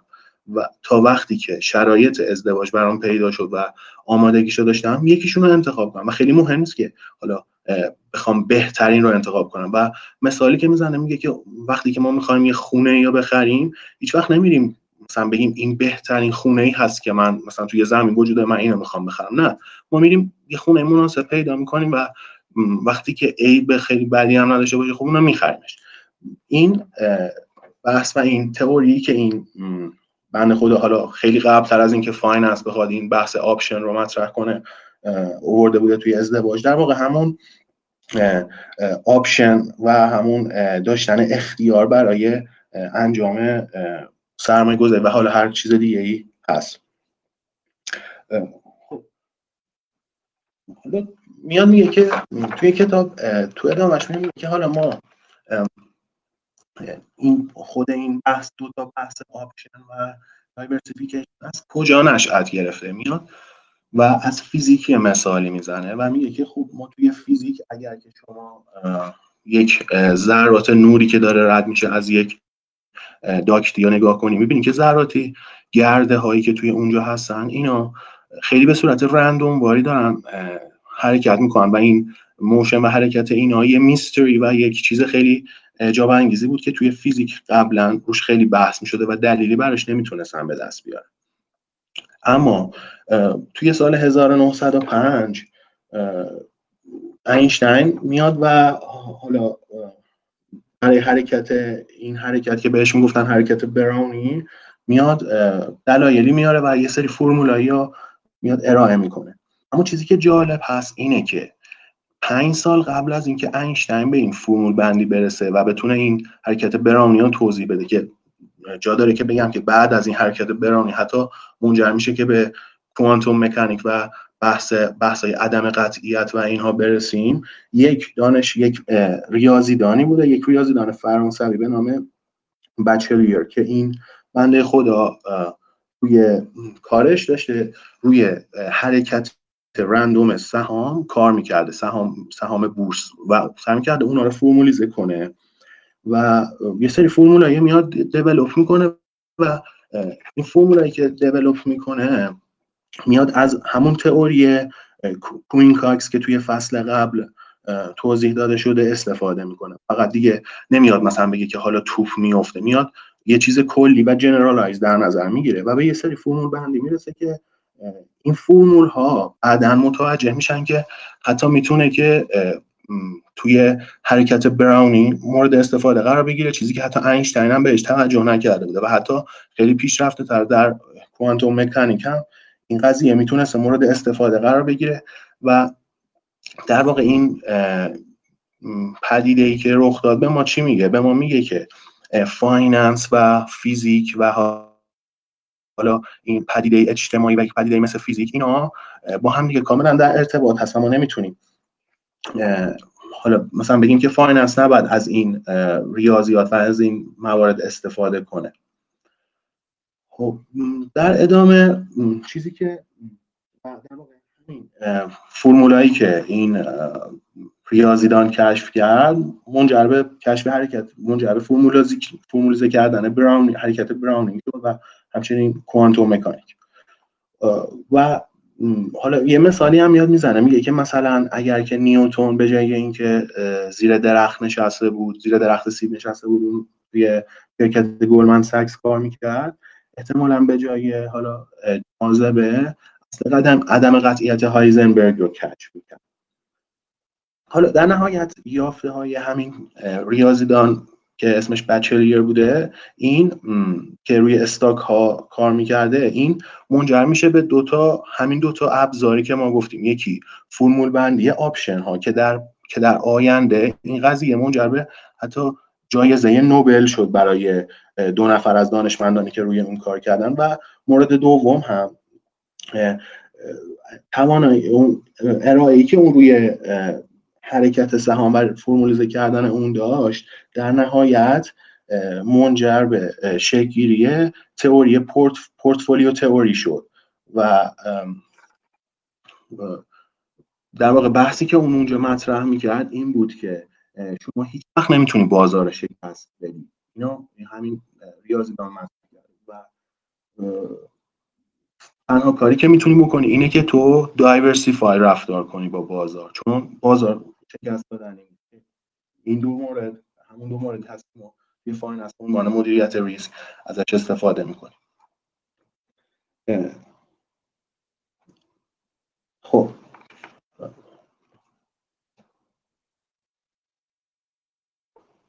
خب بحث ازدواج هم گفتم حالا.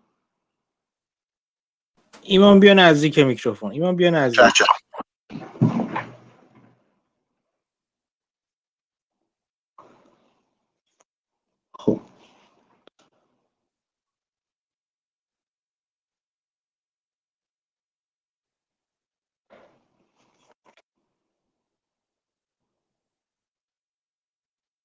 خب توی finance حالا این option داشتن و این optionality برای ما به کجا به کار میاد؟ میگه که توی زبان finance مثل این میمونه که شما یک پورتفولیو از option ها داشته باشی و در زمان مناسب روی یک asset مناسب دارایی خود استفاده کنی. در واقع به ما این امکانو میده option تا صبر کنیم تا وقتی که آماده شدیم سرمایه گذاری روی اون اسست مهم انجام بدیم. نه اینکه از ابتدا خودمون رو نسبت بهش کامیتمنت کنیم و خودمون رو درگیرش کنیم و تمام سرمایه‌مون رو درگیر یک دارایی کنیم. بنابراین ما می‌تونیم مثلا چند تا دارایی که نسبت بهشون شک داریم روی اینها یک مقدار کمی سرمایه گذاری داشته باشیم تا در زمان مناسب بتونیم تمام سرمایه‌مون رو روی اونها اختصاص بدیم. توی زندگی هم ما همیشه از این آپشن ها استفاده می‌کنیم. مثلا ما وقتی که ادامه تحصیل میدیم در واقع داریم زند... وقت و عمرمون را صرف کاری می‌کنیم تا بتونیم گزینه های خیلی خوبی رو در آینده پیش رو داشته باشیم. حالا توی ادامه یه مثال جالبی هم که میاد می‌زنه در مورد به نقل از ارسطو میاد درباره زندگی تالس میگه و میگه که تالس هم کسی بود که یه جورایی اولین کسی بود که حالا توی تاریخ ذکر شده که از این معاملات option استفاده کرده بوده. این تالس حالا خیلی نظریات فلسفی و ریاضی خاص خودش داشته ولی توی زندگی واقعی خودش یه آدم فقیری بوده و همیشه متهم شده به این قضیه که تو که ایمان جان ببخشید الان شما رفتی تو فصل option فکر کنم ها. فصل دو هست دیگه. آره آره همون تو تو فصل دو هستی دیگه درسته؟ آره آره آره. آره okay okay, okay. اشتباه از من بود عذر می‌خوام. من فکر کنم یه لحظه جای فصل رو اشتباه دیدم. عذر می‌خوام معذرت می‌خوام ادامه بدم خواهش می‌کنم. آره این تالس یه آدم فقیری بوده و همیشه متهم می‌شده که تو که حالا این همه فلسفه داری استفاده می‌کنی این به درد زندگی نخورده. تالس برای اینکه بیاد اثبات کنه خودشو میاد یک قراردادی میبنده و میاد یک زمین زیتونی که به نظر خودش با اون شرایط می‌تونسته خیلی باربر باشه و خیلی خوب باشه رو انتخاب می‌کنه. اما نمیاد اینو بخره و پول زیادی روش نمیده. فقط میاد یک مبلغ کمی رو پرداخت می‌کنه به مالک برای اینکه در زمان مناسب و در فصل مناسب بتونه این زمین رو از اون طرف اجاره کنه و زمین و کشت خودش رو انجام بده. در واقع این تالس اون موقع اومده بوده از همین option استفاده کرده بوده و تونسته بوده یه جورایی خودش رو اثبات کنه. حالا بحث دیگه ای که مطرح میشه در مورد option ها این هست که شما دو تا چیز این option ها به ما هدیه میدن. یعنی دو تا دستاورد برای ما دارن. یکی اینه که از اونجایی که ما می‌تونیم یه حالت خاصیت asymmetric دارن. یعنی ما می‌تونیم خیلی برنده بشیم توی اینها. یعنی اگر که درست پیش بینی کنیم و speculative درستی داشته باشیم می‌تونیم gain خیلی خوبی بگیریم و از طرف دیگه ضرر ما هم محدود می‌کنه و به اصطلاحا یه خاصیت اسیمتریکی در, در اختیار ما می‌ذاره.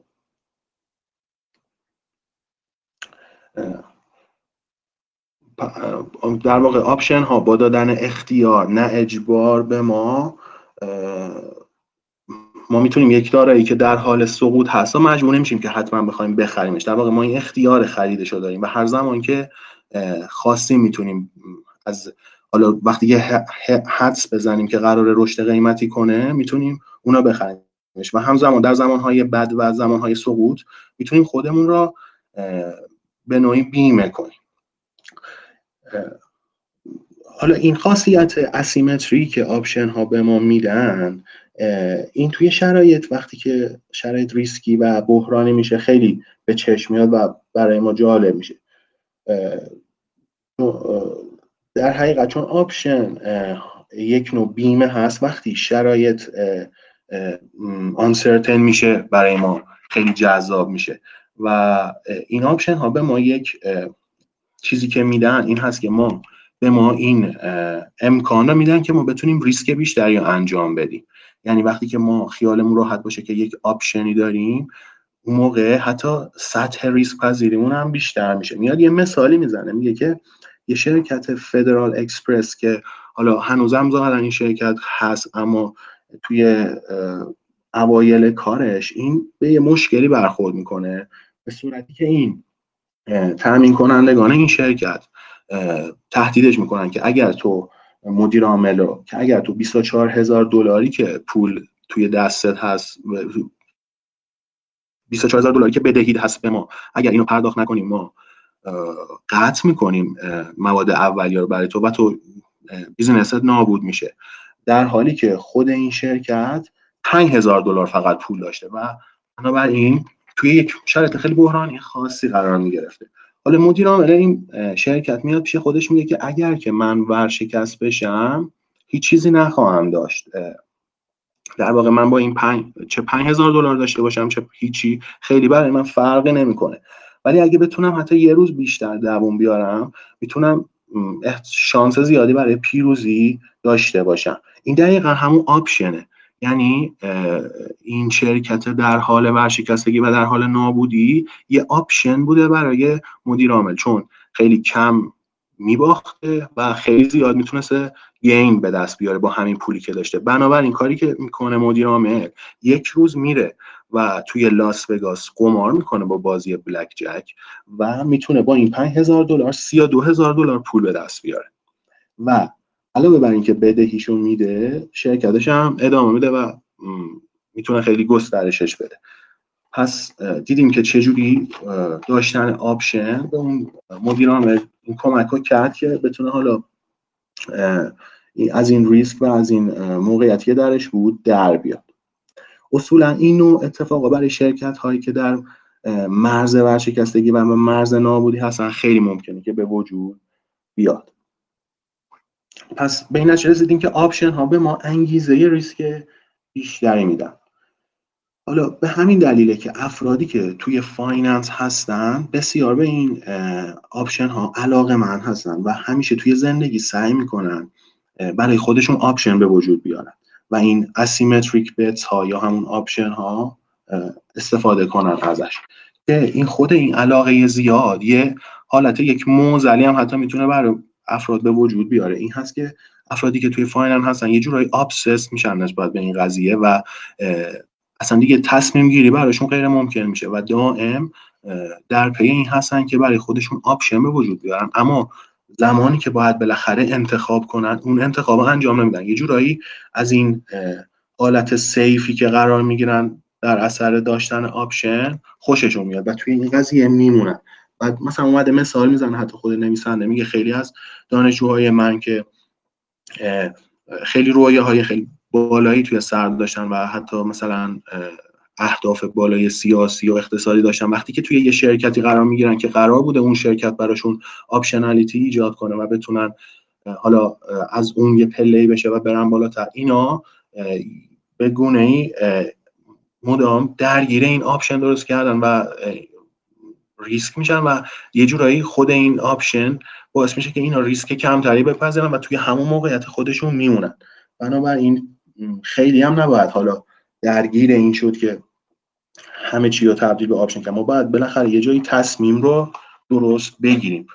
و حالا دو, دو تا داستان دیگه هم آورده که درباره همین option ها هست و در واقع میاد میگه که این از مثال های واقعی و نویسنده های کتاب های واقعی اومده این مثال آورده که حالا اینا افرادی بودن که یه جورایی افراد منفعلی بودن که اینا هیچ وقت نمی‌تونستن انتخاب انتخابی بکنن برای خودشون و بنابراین مدام در این آپشنالیتی گیر کرده بودن و نمی‌تونستن بالاخره انتخاب انجام بدن و کارشون به جایی می‌رسیده که حتی زندگی برای اونها مدام انتخاب می‌کرده و توی حالا یک مسیر خیلی ناهمواری قرار می‌گرفتن.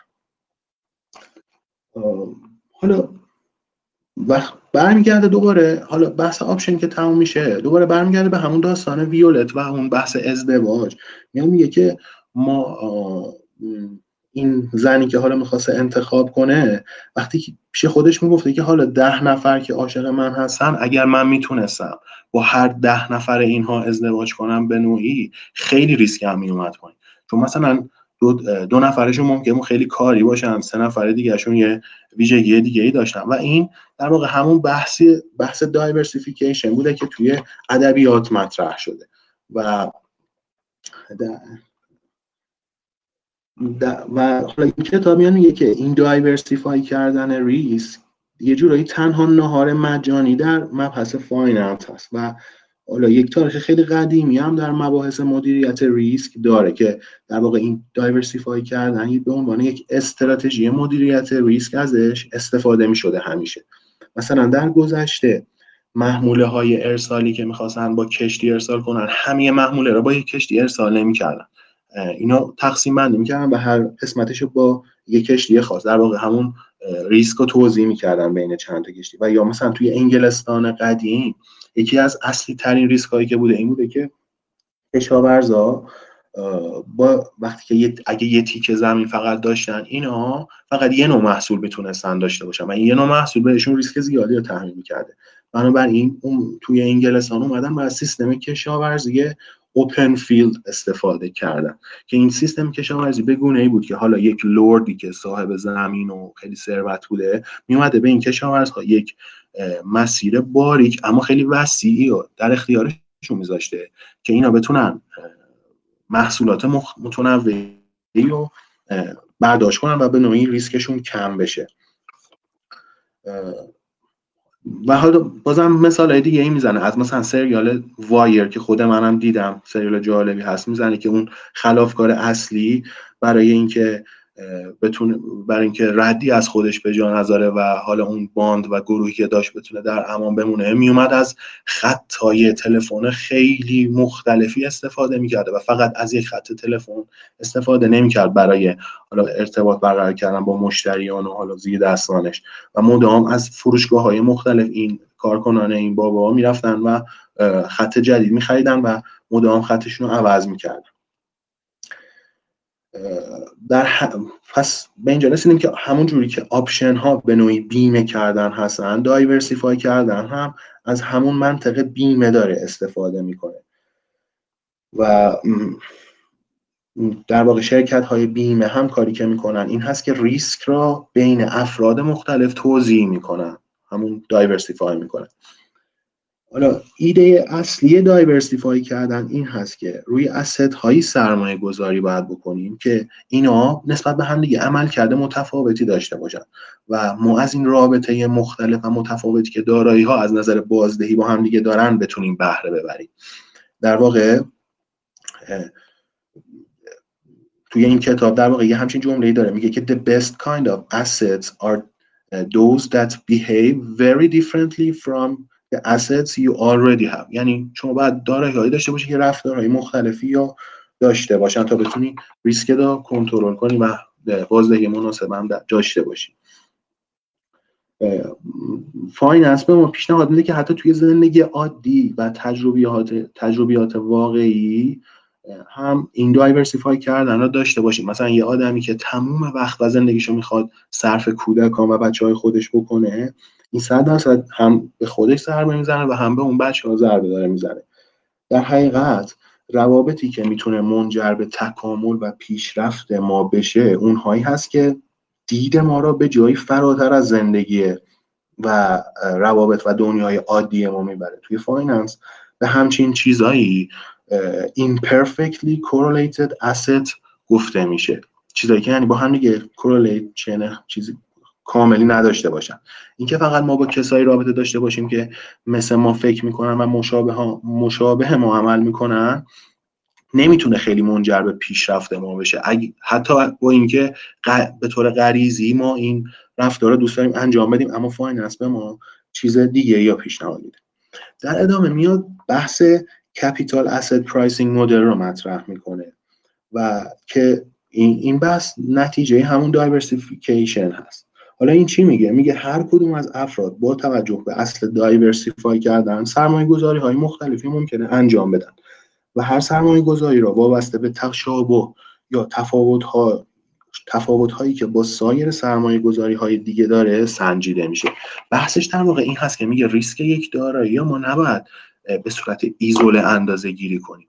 ریسک یک دارایی که ما داریم باید در باید ببینیم عمل کردش در برابر سایر دارایی هایی که ما داریم چی هست. و بعد بیایم حالا ریسکش رو اندازه گیری کنیم در ادامه میگه که میاد سه نوع دارایی برای ما معرفی می‌کنه. میگه دارایی هایی که به نسبت پورتفوی بسیار زیاد نوسان می‌کنه یعنی به اینا میگه high assets که اینها از ارزش زیادی در پورتفو برخوردار نیستن. چرا؟ به خاطر اینکه ما اینا به ما diversification value ی به ما نمیدن. چون اینا همراه با بازار هم خیلی بالا میرن و هم خیلی ممکنه که ریزش داشته باشن.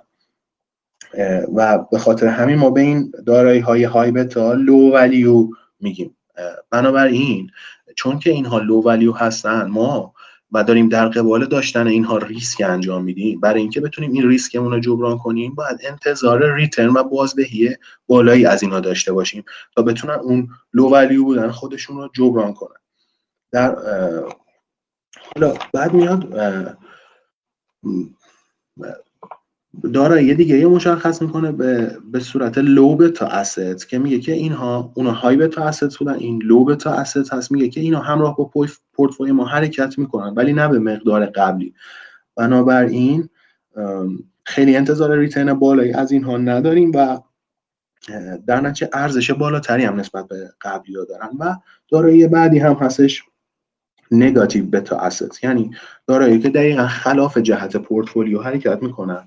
و به دلیل اینکه اینا یه بیمه خیلی خوبی رو به پورتفولیو ما میدن و در صورتی که پورتفولیو ما بخواد بریزه اینها خلاف اون میان حرکت می‌کنن و ما بیمه بیمه شدن رو میدن بنابراین انتظار بازدهی و return از اینها نداریم و در واقع اینها دارایی های بسیار با ارزشی هستن و قرار نیست به ما return بدن. حتی ممکنه که return منفی هم داشته باشیم.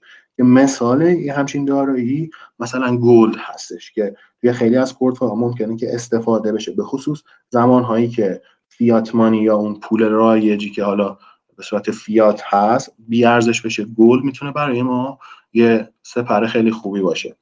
بعد حالا این مباحث بود که مطرح شد. بعد یه مثالم جالبی هم که میزن حالا در مورد زندگی واقعی هست. میگه که این high beta asset دقیقا توی زندگی ما مثل افرادی هستن که ما مثلا توی LinkedIn باهاشون آشنا میشیم. اینا ممکنه که به ما حالا با یه جایی باعث پیشرفت ما بشن و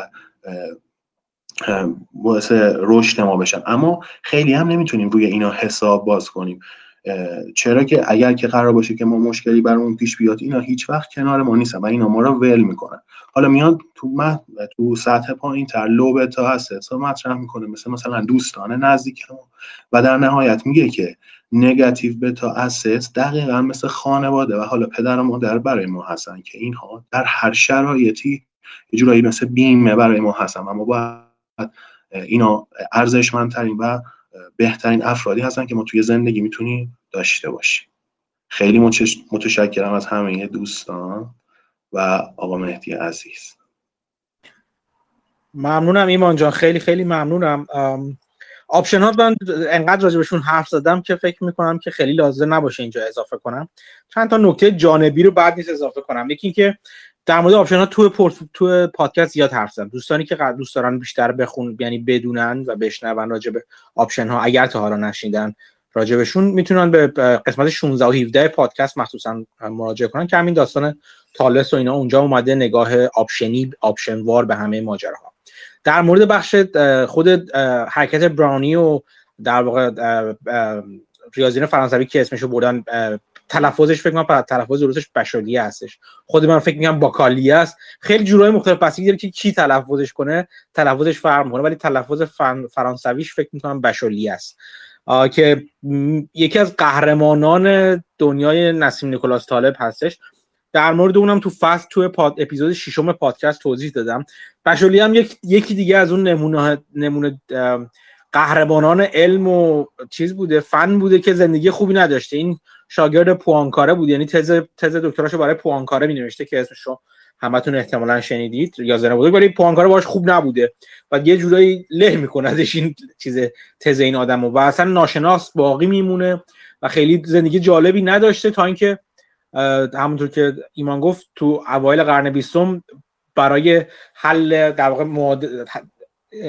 توضیح حرکت براونی یه بار دیگه میرن سراغ معادلاتش و به صورت مستقل تقریبا اینشتین اون معادلات رو دوباره می نویسه و بعدا هم سر از کپیتال سر از کپم در میاره و الی آخر که ماجرای خودش رو داره. خیلی چیزش خیلی چیزی که می‌خواستم بهش اینجا اشاره کنم این که اگر خواستین بیشتر راجع به همه این ماجرا بدونین من توصیه می‌کنم کتاب Misbehavior of Markets رو بخونید یا بدرفتاری بازارها مال مندلبرات که یک جورایی بازم قهرمان یا معلم نسیم نیکولاس طالب هست. کتاب خیلی خیلی خوبیه. یکی از کتابایی که من مثل همین کتابی که الان داریم با هم همخونی میکنیمش به نظرم لازم هست و واجب هستش که هر کسی که تو بازار مالی میادش حتما بخونه این کتاب رو.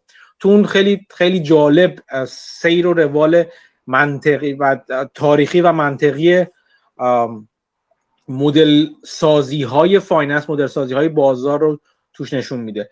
یک چیزی که فقط اینو بهش اشاره کنم و در واقع بریم سراغ فصل بعدی چون راجع به آپشن من زیاد حرف زدم تو قسمت های مختلف پادکست رو. مثلا همینجوری بحث زیاد کردیم. اون بحث تعداد زیادی از آپشن یا آپشن های زیادی داشتنه. یک نمونهش رو من فقط بخوام بگم.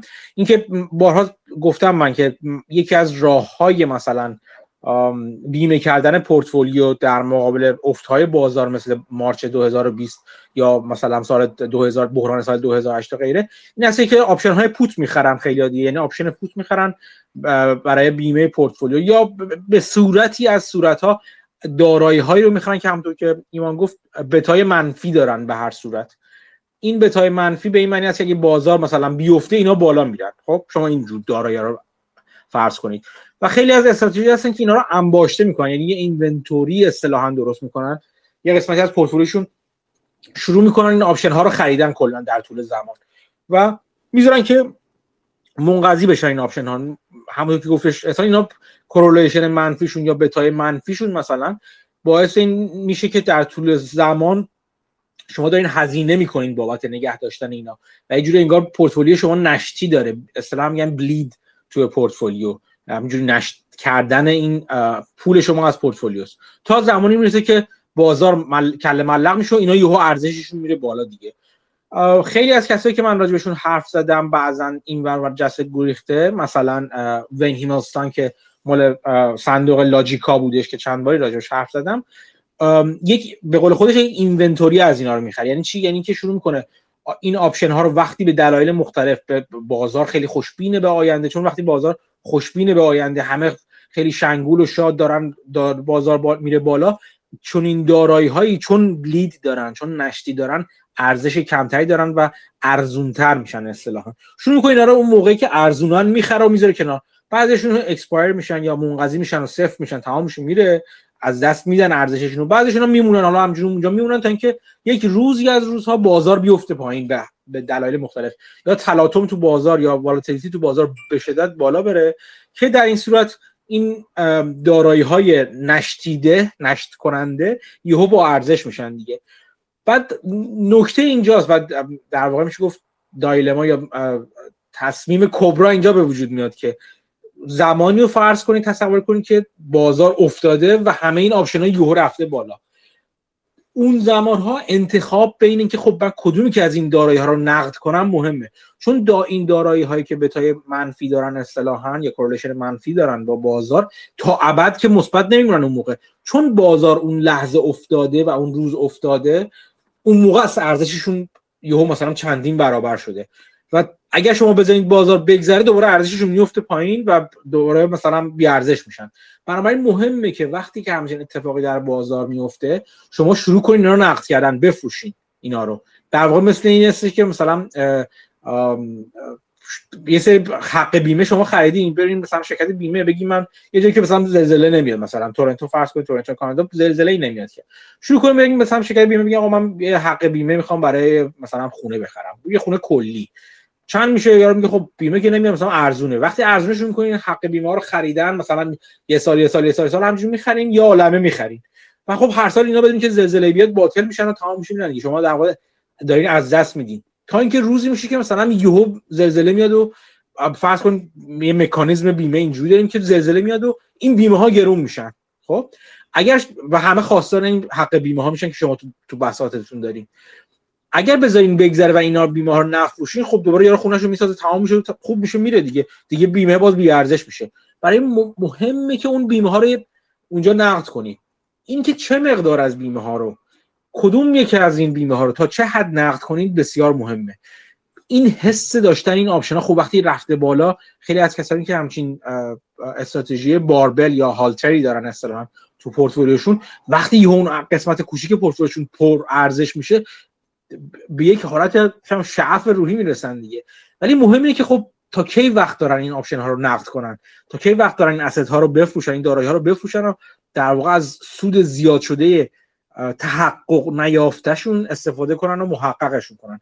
این سوال بسیار بزرگیه که هنوزم که هنوز استراتژیسین های finance ی بسیار باش سرکله می‌زنن. اینکه این من انبوه option مون رو که حالا در این لحظه خاص پر ارزش شده کدوماشو بفروشیم؟ کدوماشو نقد کنیم؟ یا نگه داریم آیا بازار ممکنه بیشتر بیفته؟ الان 10 درصد افتاده این همه ما ارزش option رفته بالا و ما اگه بفروشیمشون اگه بازار 20 درصد دیگه بیفته چی؟ اون وقت چیکار کنیم؟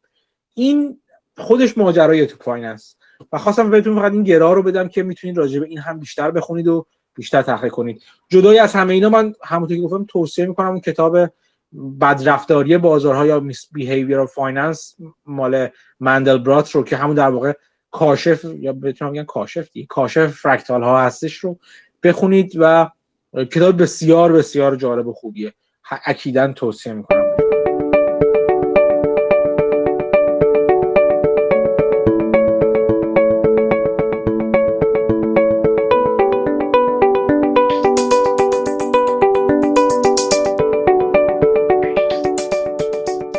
بازم ممنون از ایمان که این فصل رو توضیح داد. بریم سراغ فصل بعدی فکر کنم فریبرز بود درسته؟ اگر بود و هست بیاد بالا دستش بلند کنه بیاد بالا که من بهش ها اومده. بذار من بهش چیز کنم. فریباز میکروفون تو روشن کن. سلام صدای من میاد؟ بله صدای شما میاد. فصل شما سوم مال فریبرز برو بریم. خب فصل سه در مورد ولیو هست. فریبرز میوت شدی. نشدم میوت کردم ببخشید. فصل سه در مورد ولیو هست و ارزش. فصل جالب از این نظر که سالهای فلسفی خیلی اساسی به نظر من می‌پرسه. و خب چیزی که می‌خوام بگم ترکیبی هست از اون چیزی که منو excite منو هیجان زده کرد در مورد این فصل و چیزایی که گفته شد. با این سوال شروع می‌کنه که ما اون چیزی که در مورد توانایی هامون یا استعدادمون داریم رو به عنوان ارزش مالیمون در نظر نمی‌گیریم. financial wealth در نظر نمی‌گیریم. و علتی که دوست دارم بگم تلنت به جایی که بگم استعداد. علتش اینه که لغت با لغت شناسی شروع می‌کنه فصل رو و میگه تلنت در واقع عمیقا به پول ربط داره. از اونجا که معنی تلنت در واقع از اساس معیار وزن بوده. تقریبا 60 پوند بوده سی کیلو. ولی یک سوال در واقع می‌گفتن 60 پوند حالا سکه طلا یا نقره یا هر چیز دیگه هر پولی که بوده. اختلافی هست الان که ارزش اون هر تلنتی یه چیزی بین هزار دلار تا 500 هزار دلار به ارزش پول امروزی بوده. و خب این خیلی مهم میشه که چرا این از کجا از کجا اومده چه جوریه؟ میگه که این از یکی از مثل ها و حکایت های بایبل. بایبل میاد. از این نظر که میگه که یک لوردی بوده که میاد سرمایهش رو در اختیار چند تا خدمتکارش قرار میده. سرمایهش رو به صورت یک نواخت تقسیم نمی‌کنه بینشون و میره سفر. توی کتاب متیو یا متا میگه که سرمایش رو بین سه, سه تا از خدمتگزاراش نسبت پنج دو و یک تقسیم می‌کنه. یکی پنج تا تلنت می‌گیره یکی دو تا و یکی یکی. وقتی میره سفر و برمیگرده وقتی برمیگرده اون اون دو تای اول تلنتشون رو کردن ده و چهار و سومی در میاد میگه که به اون ارباب میگه که من ترسیدم که از دست بدم. همین یه دونه رو در نتیجه رفتم قایمش کردم یه جایی خاکش کردم و همینو الان به عینا برمیگردونم. توی تعبیری که از این حکایت انجام میشه بهش میگن که اون ارباب در واقع خدا هست و خدا در جوابش میگه که در جواب اون دوتای اولی که دو برابر کردن تلنتشون رو میگه خب خیلی کار خوبی کردید و فیتفول فیتفول بودید و در نتیجه از خوشحالی اربابتون خوشحال باشید. من خوشحالم پس شما هم خوشحال باشید. ولی اون دوتا به اون آخری که همون یه دونه رو گرفته بوده قایم کرده بوده الان برگردونده میگه که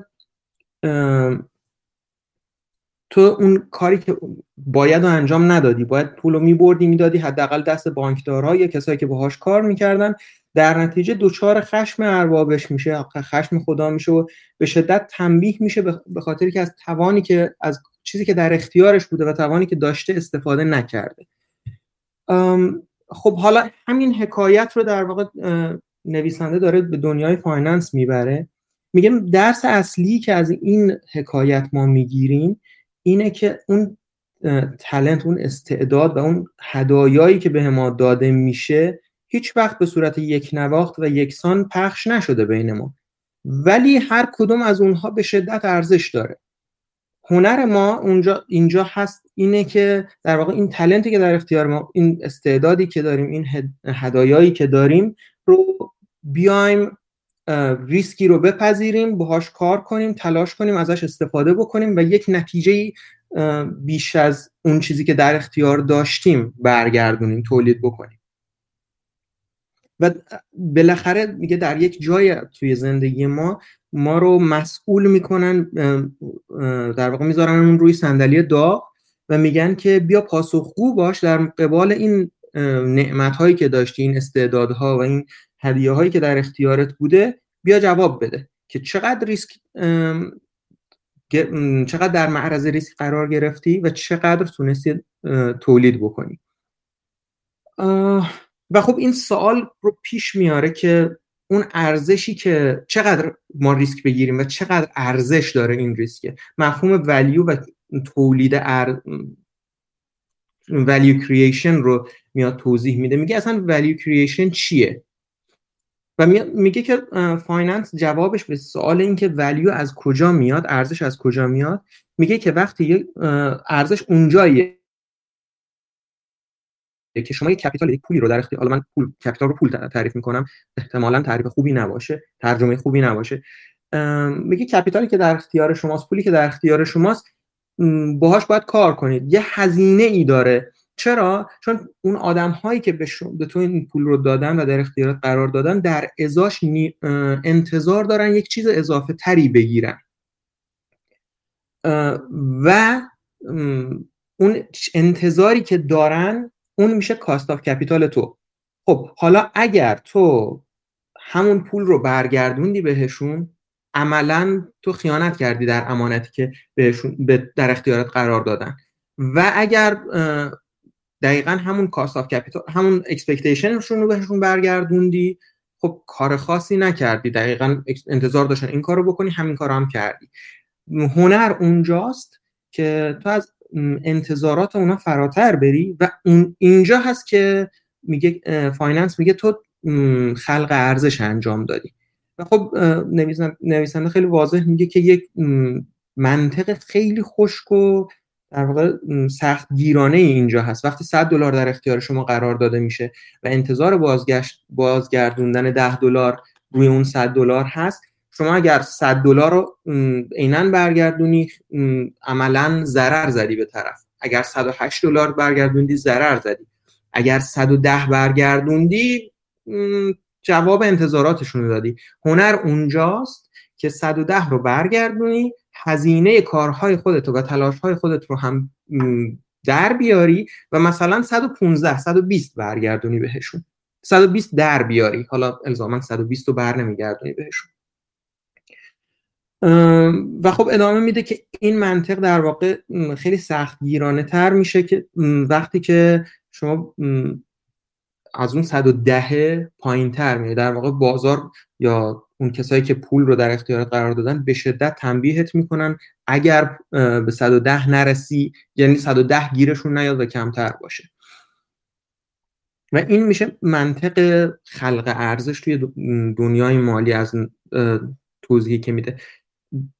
و میگه دو تا بیان داره. حالا ما توی مهندسی میگیم مثلا قانون دوم دینامیک دو تا بیان داره. یخچالی داره و ماشین گرمایی حالا این هم شبیه همونه. میگه دو تا بیان داره. یکیش اینه که بیان اول اینه که ارز خلق ارزش واقعی زمانی اتفاق میفته که شما مراقب اون capital ی که در اختیارتون هست هستی برای چند سال و مرتبا expectation اون انتظار مردم رو اون کسایی که در اختیار قرار دادن از از انتظار اونا فراتر رفتی. بیان دیگهش این شکلی میشه که اگر شما می‌تونی رشد بکنی خلق ارزش بکنی نه تنها از انتظارات فراتر بری بلکه اون پولی که در اختیار قرار میده و خلق ارزشی که می‌کنی اگر برگردونن بدن بهت بازم بیشتر می‌تونی برگردونی و به صورت مرتب و منظم این کار رو بتونی ادامه بدی قبلا توی پادکست در موردش صحبت شده بود که وقتی پولی بر مثال کاسکو رو مهدی زده بود که اون پولی که Costco مثلا به عنوان dividend برمیگردونه همه سودش نبوده. یه قسمتش رو reinvest کرده سرمایه گذاری مجدد کرده توی خودش و تونسته return on investment داشته باشه.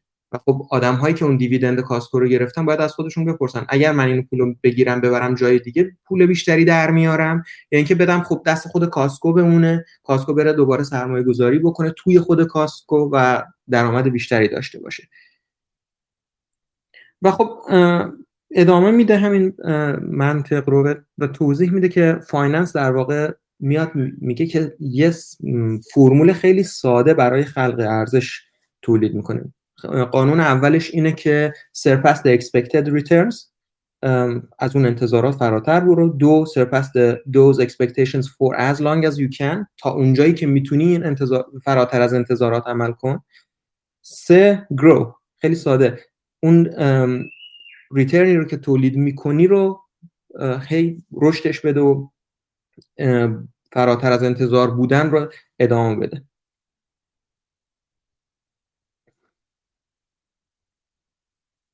و خب مرتبا یادآوری می‌کنه که این خیلی بازار خیلی خشک هست در قبال این انتظاری که داره. شدیدا برخورد می‌کنه اگر تو بر نگردونی انتظارات رو. و برای اینکه این از انتظارات فراتر بری تو ناچار هستی توضیح میده که ناچار هستی یه سری ریسکا رو قبول کنی. کما اینکه حالا توی دو فصل قبلی توضیح میده این ریسکا خطر خطرات این خطراتی دارن و جایزه هایی دارن. در واقع سوال اینه که چقدر می‌خوای سمت اون بیمه بری چقدر می‌خوای سمت option ه بری و چه ریسکی رو برای خود در نظر می‌گیری. و میگه این طرز تفکر رو وقتی بخوایم از finance بیاریم بیرون و map کنیم تبدیلش کنیم به اون چیزی که تو زندگی خودمون داریم انجام میدیم. قدم اول اون قدم اول که میگه surpass expected returns میشه عملا اینکه توی زندگیمون میشه ما باید بیشتر از اون چیزی که در اختیارمون هست یا اون چیزی که می‌گیریم رو برگردونیم. اگر یک نفری مثلا به ما لطف کرده ما همون لطف رو برگردونیم خب سر به میشه. ولی تو این قاعده تو این سه تا قانون رسپی رسپی میگه که بیشتر از اون انتظار برگردون لطف بیشتری کن. یه مقدار لطف بیشتری کن. قدم دوم میشه هیچ وقت متوقف نشو. و قدم سوم میگه همیشه تو خودت سرمایه گذاری کن. همیشه تلاش کن که رشد بکنی. و تا اونجایی که می‌تونی برداشت رو به تعویق بنداز. همون در واقع دوباره برگردیم به صحبت که توی پادکست شد و صحبت بافت. میگه که بهترین سرمایه گذاری سرمایه گذاری تو خودته. سرمایه گذاری هست که همیشه ازش می‌تونی استفاده بکنی. مرتبا تو خودت سرمایه گذاری کن. و خب در ادامه میگه که میاد اشاره می‌کنه به دو تا در واقع شاعر جان وزلی و یکی دیگه آقای مالتون هست که میان از این حکایتی که استفاده که توضیح داده شد در مورد تلنت و اینکه چجوری ما از منابعمون باید استفاده بکنیم میان اینا رو این دو, تا، این دو نفر به دو شکل مختلف اینو برمیگردونن به زندگی خودشون و تبدیلش می‌کنن و توی حکایت های مختلف توضیح میدن شعرهای قشنگی میگن و خود یکیشون خطبه های مفصلی داره قسمت بوستان سعدی یکیشون گلستان سعدیه یکی شعر گفته یکی خطبه گفته.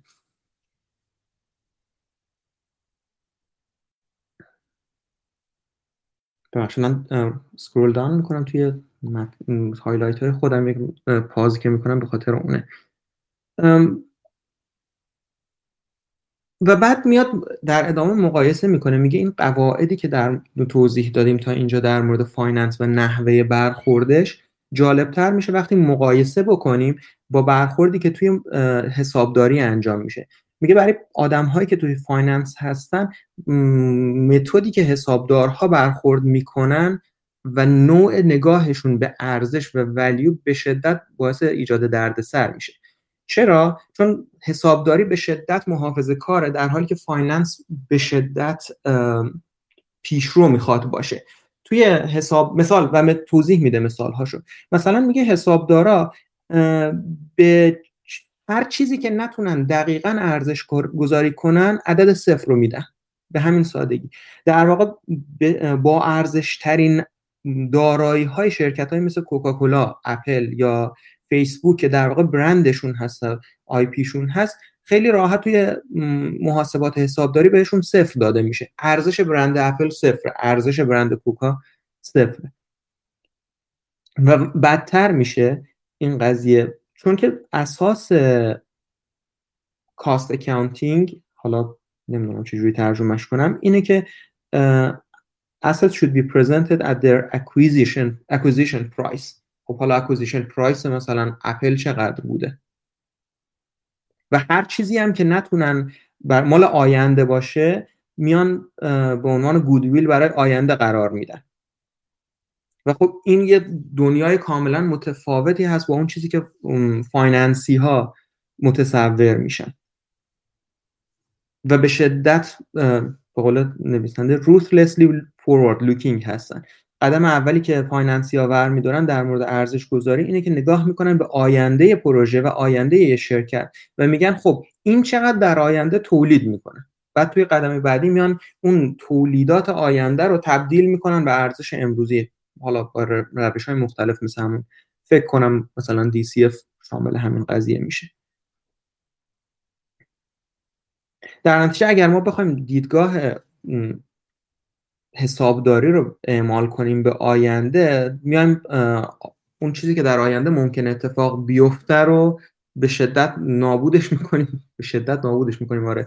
و عملا می‌ذاریم صفر. خب چون که ما نمی‌دونیم دقیقا چقدره. ولی تو دنیای فایننس میگیم خب ما یه تقریبی می‌زنیم. حالا به قول نویسنده punish می‌کنیم خودمون رو. میگیم اون عدد دقیقا پیدا نمیشه. یه کسری ازش محقق میشه و اون کسره رو ما در نظر می‌گیریم. شبیه همین argument رو در واقع نویسنده میاد توضیح میده در مورد آموزش. یه مدت پیش مهدی یه توییتی زده بود که اگر من به جایی که درس بخونم برگردم و از روز اول بعد از اینکه مثلا دیپلممو گرفتم یا مثلا سیکلمو گرفتم اون بر مینیمومو اون حداقل ممکن رو انجام دادم وارد بازار می شدم بهتر نتیجه می گرفتم یا اینکه الان اومدم مثلا توی دانشگاه اینقدر درس خوندم و حالا اومدم یه همچین کارایی رو می‌کنم. و الان حقوقم مثلا اینقدره. بعد نویسنده کتاب توضیح میده که مثلا من اگر برم یک دانشگاهی یک مدرکی بگیرم در یک زمینه ای که مثلا 300 هزار دلار هزینش بوده ولی برم سر شغل مرتبط با اون در نهایت من می‌تونم تبدیلش کنم به اینکه من 510 هزار دلار وقتی ارزش امروزی آینده شغلیمون نگاه می‌کنم من 510 هزار دلار می‌گیرم. 330 تا خرجمه 510 تا به دست میارم. پس به نظر میاد این آنالیزی آنالیزم نشون میده که من مثلا حدود 160 هزار تا مثبت هستم. پس این مدرکی که می‌گیرم با این هزینه با احتمال خوبی مدرک خوبی هست. و خب ارزش داره. این میشه یه خلق ارزش برای خود من. و توضیح میده که این مثال ساده در واقع نشون میده که دیدگاه فایننسی ها چجوری هست دیدگاه مالی ها چجوریه. با اینکه به شدت به جلو نگاه می‌کنه و گذشته رو در نظر نمی‌گیره نشون میده که چه ارزشی ممکنه به دست بیاد. ولی فراموش نمی‌کنه که همه اینا یه حدس هست یه estimate هست یه تخمین هست از آینده. و در نهایت توضیح میده که finance ی ها میگن که بیشترین ارزش از terminal value از اون عدد نهایی از اون ارزش نهایی به دست میاد. نه از بازگشت سرمایه توی کوتاه مدت.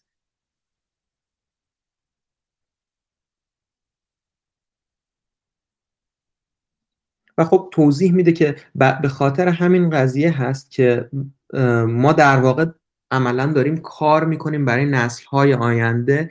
چرا؟ چون اونها بازگشت اصلی سرمایه رو می‌بینن نه ما در کوتاه مدت. و مثالی که پدرش همیشه برای دختراش می‌زده این بوده که the world belongs to the young. همون به عبارت این که آینده مال جوون است.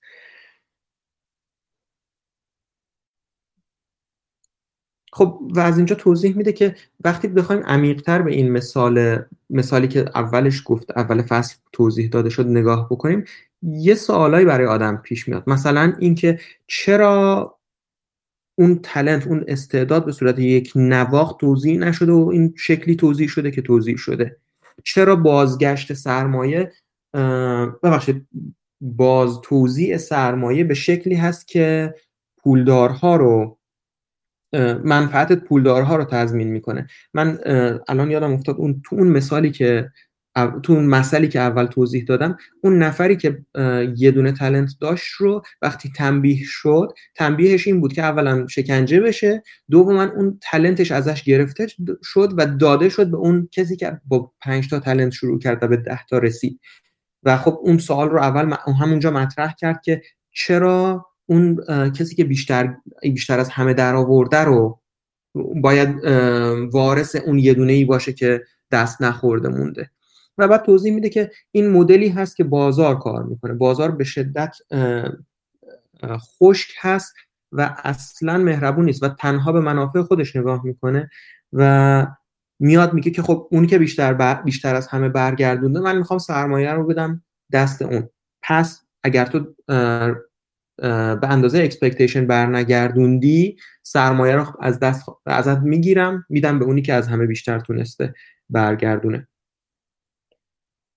و بعد توضیح میده که اون جان آی جانسون که توضیح دادیم جلوتر که این مفهوم این مثل رو این حکایت رو اومده به شعر در آورده و تو شعرهای خودش استفاده کرده یک جایی حسرت یک آقایی رو می‌خوره به اسم دکتر رابرت لوت.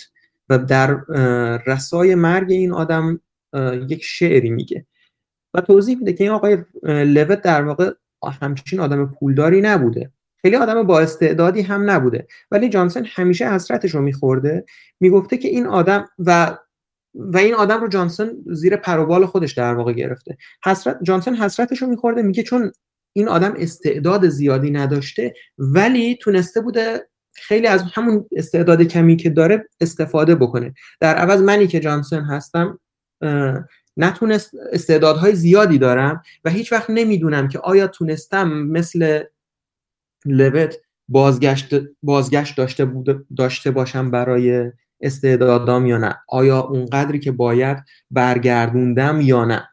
و خب شعرهای شعرش رو در واقع یه قسمت از شعری که در وصف جناب لوت گفته رو آورده. در نقطه مقابلش یه آقای دیگه هست یه شاعر دیگه هست به اسم میلتن که خیلی آدم باهوشی بوده خیلی با استعداد بوده ولی در آستانه چهل سالگی در این حالی که به شدت داشته وضعش خوب بوده و از نویسندگیش پول در می آورده متوجه میشه که در آستانه چهل سالگی در حال کور شدن هست در حال نابینا شدن هست.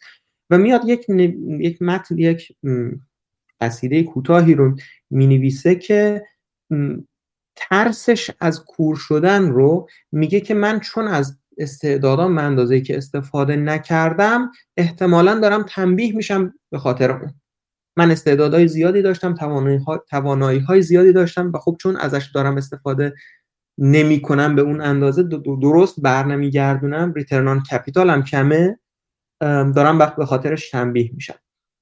و میاد یه جوری داستان رو عوض می‌کنه. میگه که خب الان من باید برگردونم. و تو همین اسنای فکر کردن و تو این دنیای فکر کردن به اون مثل به یاد یه مسئله دیگه ای میفته که مسئله کارکنان باغ انگور هست. حالا واین یارد من دارم باغ انگور تاکستان با ترجمه کنم میگه تو این مثل خدا صاحب, صاحب یک زمینی هست که کارگرایی تو این زمین کار می‌کنن تو این تاکستانه کار می‌کنن. دو عده کارگر تو این تاکستان هستن. دسته اول از صبح تا شب کار می‌کنن. دسته دوم دم غروب که در واقع لندلور یا خدا میاد حقوقا رو بده شروع می‌کنن به کار کردن. و خدا به صورت یکسان به همشون پول میده. و خب این میلتون وقتی به این می‌رسه یک سوالی براش پیش میاد که چرا یه همچین وضعیه؟ چه جوری هست؟ و هم و دائما تو این دنیای این که خدا داره منو تنبیه می‌کنه که از استعدادام خوب استفاده نکردم. و از اون طرف اون مثال هست مثل هست که خدا به همه یکسان میده تا اونجایی که بخواد. بین این دوتا دائما میلتون در حال رفت و آمد بوده و داشته هی برآورد می‌کرده که چجوریه من الان قرار تنبیه بشم یا اینکه نه. یه داستانی بالاخره هممون توش هستیم و میریم جلو. خدا هر جور بخواد آخرش به هر کسی هر چقدر بخواد میده. و شعرهایی در این زمینه گفته جناب میلتن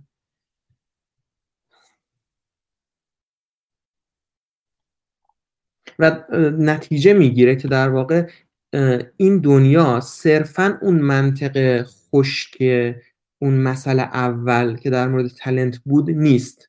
در واقع میاد به نظر خودش میلتون به این نتیجه می‌رسه که این دوتا مسئله در کنار هم معنیش اینه که چیزهای دیگه هم تو این دنیا هستن مثل مهربانی، بخشندگی، گشاده دستی و اینها. این و این هم چیزهایی هست که از مسئله دوم به دست میاد نه از مسئله اول. و میگه مسئله اول کلا اینها رو در نظر نمی‌گیره.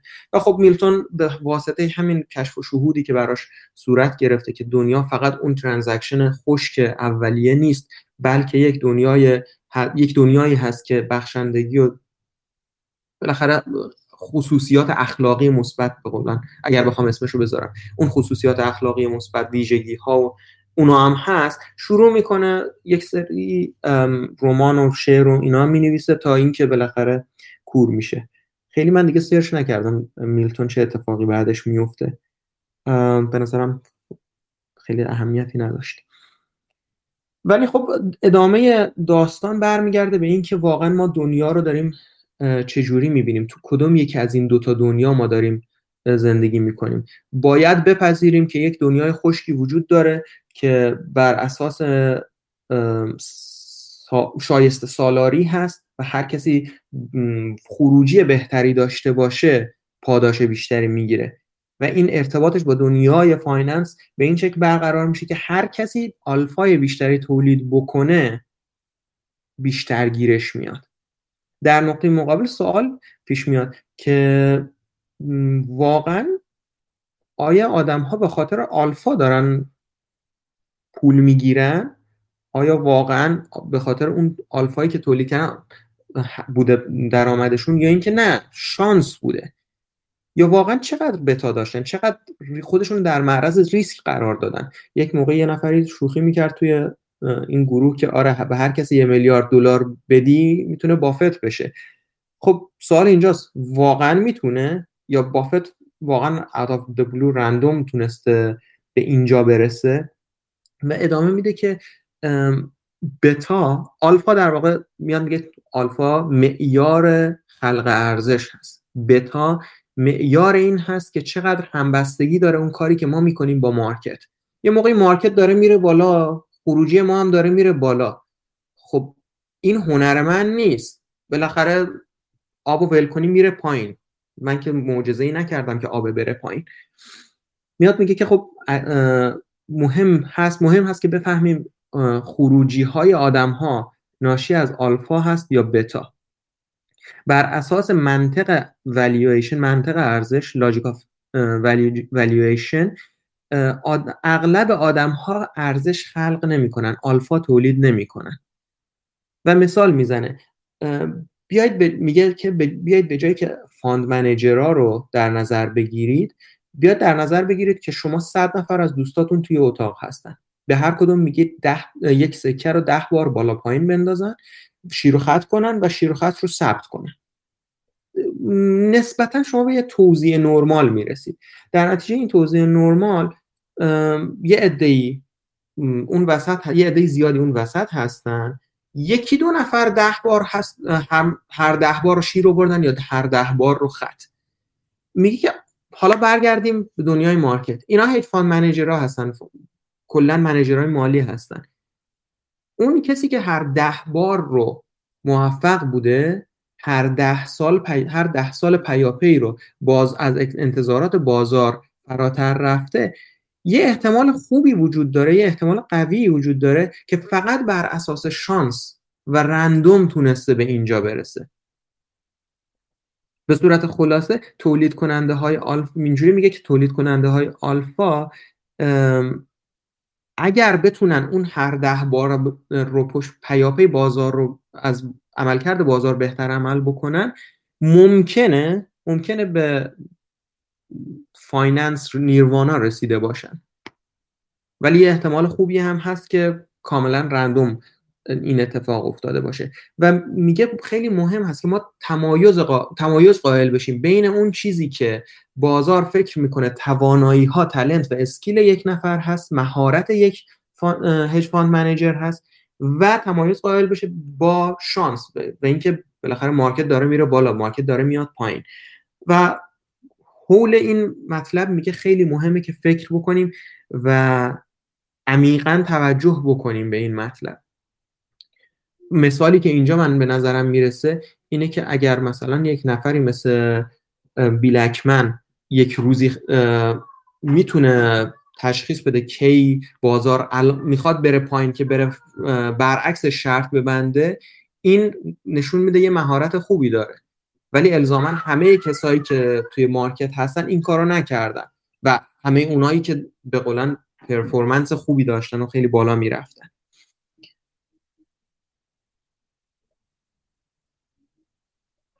به طریق مشابه در واقع میشه همین argument همین بحث رو برد به سمت مدیرها و compensation compensation ی که سیستم های مدیریتی در نظر می‌گیرن و مدیر بعضی مدیرها مطالبه می‌کنن.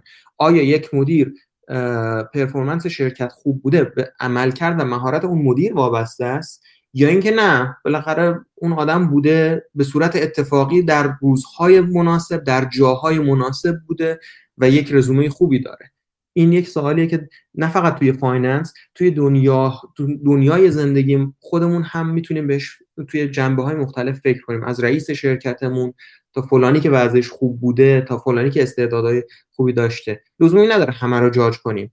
ولی لزومی هم نداره بگیم که اگر فلانی خوب استعداد داره همیشه موفقه یا اگر هر کسی موفق بوده معنیش اینه که همیشه همه استعدادها رو داره. به نظر خودم و خب تقریبا اینجا تموم میشه فصل و توضیح میده که منطق ارزش گذاری منطق مسئولیت پذیری و یه جورایی پذیرش استوردشیپ و ابلیگیشن هست. و اینکه بیشتر برگردونی بیشتر از اون چیزی که گرفتی برگردونی. و اینکه کار کنی برای آینده و نسل های آینده. و بیایم و یک تمایزی قائل بشیم بین خروجی و تلاشی که داریم outcome و effort. و بعد میاد حالا میگه شروع کردیم فصل رو با etymology با لغت شناسی بیایم تمومش هم کنیم با etymology در واقع میاد میگه قدیمی ترین کاربرد لغت finance عمیقا با لغت با این مباحثی که مطرح کردیم درگیر هست. معنی finance این هست که to make to make from your wrongs to your rights finance. به صورت خلاصه زندگی بکنیم برای اون مسئولیتی که در انتها داریم. و خب با این سوال تموم می‌کنه که when the day of judgment arrives have you financed وقتی روز آخرت می‌رسه در واقع. آیا finance کردی؟ آیا به اندازه کافی کنار گذاشتی براش یا نه؟ حالا اون آخرت هر جو، هر طعم و مزه که دلت می‌خواد بهش می‌تونی بدی. روز جوجه, جوجه رو آخر پاییز چجوری می‌خوای بشماری؟ ممنون. دست شما درد نکنه. اگر سوالی بود هستم اگر نه ممنون از مهدی که این فرصت رو قرار داد برای ممنونم فریبرز جان. خیلی خیلی خوب بود. عالی بود. همونطور که تا حالا هم دیدین تو حالا همین فصل سوم که فریبرز گفت تو هر فصل مفاهیم بسیار زیادی رو مطرح می‌کنه نویسنده و چند تا مورد رو میگه که واقعا جا داره در راجبه همشون حرف زده بشه و گفته بشه. من به چند تا چیز چند تا یعنی کلید کوتاه راجبه چیزایی که فریبرز راجبه این فصل گفتش اشاره می‌کنم فقط که هم مطمئنا همه نکات رو در بر نمی‌گیره. ولی فقط دوست دارم چند تا کلید به شما بدم راجبه فکر کردنهای بعدی که خب اصلا همونطور که شعار پادکست ما اینه که بیشتر فکر کنیم و بیشتر بخونیم و اینا. یکی راجع به همین بحث نگاه تفاوت نگاه حسابدارانه و نگاه finance ی یا مالی به پروژه ها به همه چی به زندگی کلا. این خیلی دید جالبی هستش. چند تا مورد رو راجعش مطرح می‌کنم و یه, یه نشونه هم یه گرایی هم بدم برای بیشتر فکر کردن. یکی اینکه همونطور که فریبرز به خوبی توضیح داد واقعا نگاه حسابدارانه اینو به عنوان نباید نقطه ضعف در نظر گرفت. اتفاقا چیزی که به ما یک پله میده که پامونو یه جای محکم بذاریم. نه بز... اگه ما خودمون بذاریم به اختیار finance ی ها ما رو می‌برن رو ابرا. آره این پروژه اینجوری میشه این اینجوری میشه این قرار این شرکتی که داریم بررسی می‌کنیم اینجوری تولید cash flow کنه یا تولید نقدینگی کنه. رشد پیدا می‌کنه. تسلا فقط خودروساز نیست. تسلا فضانوردی تسلا بیستانه. می‌خوام بگم این دید finance ی این دید finance ی که اون کشی به تومون یارو نیست. داره همینجوری میره بالا این بادکنک که پر از هیدروژنی که ما رو می‌بره بالا. در نهایت نگاه حسابدارانه به خاطر میگم نب... نباید دید بد داشته باشیم. اتفاقا باید ممنونش باشیم و به خوبی استفادهش کنیم. به خاطر اینکه می‌ذاره پامون رو زمین باشه و به بالا نگاه کنیم. ته تهش نگاه می‌کنه. خیلی خب همینا درست. اگر این اگرها همه درست ولی اگر بخواد اینجوری رشد کنه چی قراره بشه؟ این حسابداری که میاد به کمک ما. که میگه خیلی خب حالا همین الان که این تسلا رو مثلا داریم ارزش گذاری می‌کنیم اگه بزرگ بشه چقدر می‌خواد مگه بزرگ بشه؟ تو نگاه آینده قبول داری؟ به تسلا به عنوان شرکت. مثلا این هیچ بدی راجع به تسلا منظورم نیست. بلکه فقط نگاه مقابل رو دارم می‌خوام توضیح بدم که چه جوریه. چقدر قرار تسلا بزرگ بشه؟ آیا بز... آیا دنیا رو ت... یک خودروساز قراره بگیره؟ اولا که درسته که تسلا توش دلش option های خوبی داره. به عنوانی که فقط خودروساز نیست ولی اون فقط خودروساز نیست بودنش فقط option ه. این option ها رو چجوری ارزش گذاری کنیم؟ برگردیم یه نگاه به فصل قبلی راجع به ارزش گذاری ها و باز قبلترش راجع به عدد گذاشتن روی ریسک ها ریسک مثبت یا منفی. ولی اگه قرار بزرگ بشه کجا قراره بره؟ آیا بقیه چیکار می‌کنن؟ بقیه خودروسازها چقدر عقب میمونن؟ آیا ما آینده رو اینجوری می‌بینیم که قرار تسلا همه رو قورت بده؟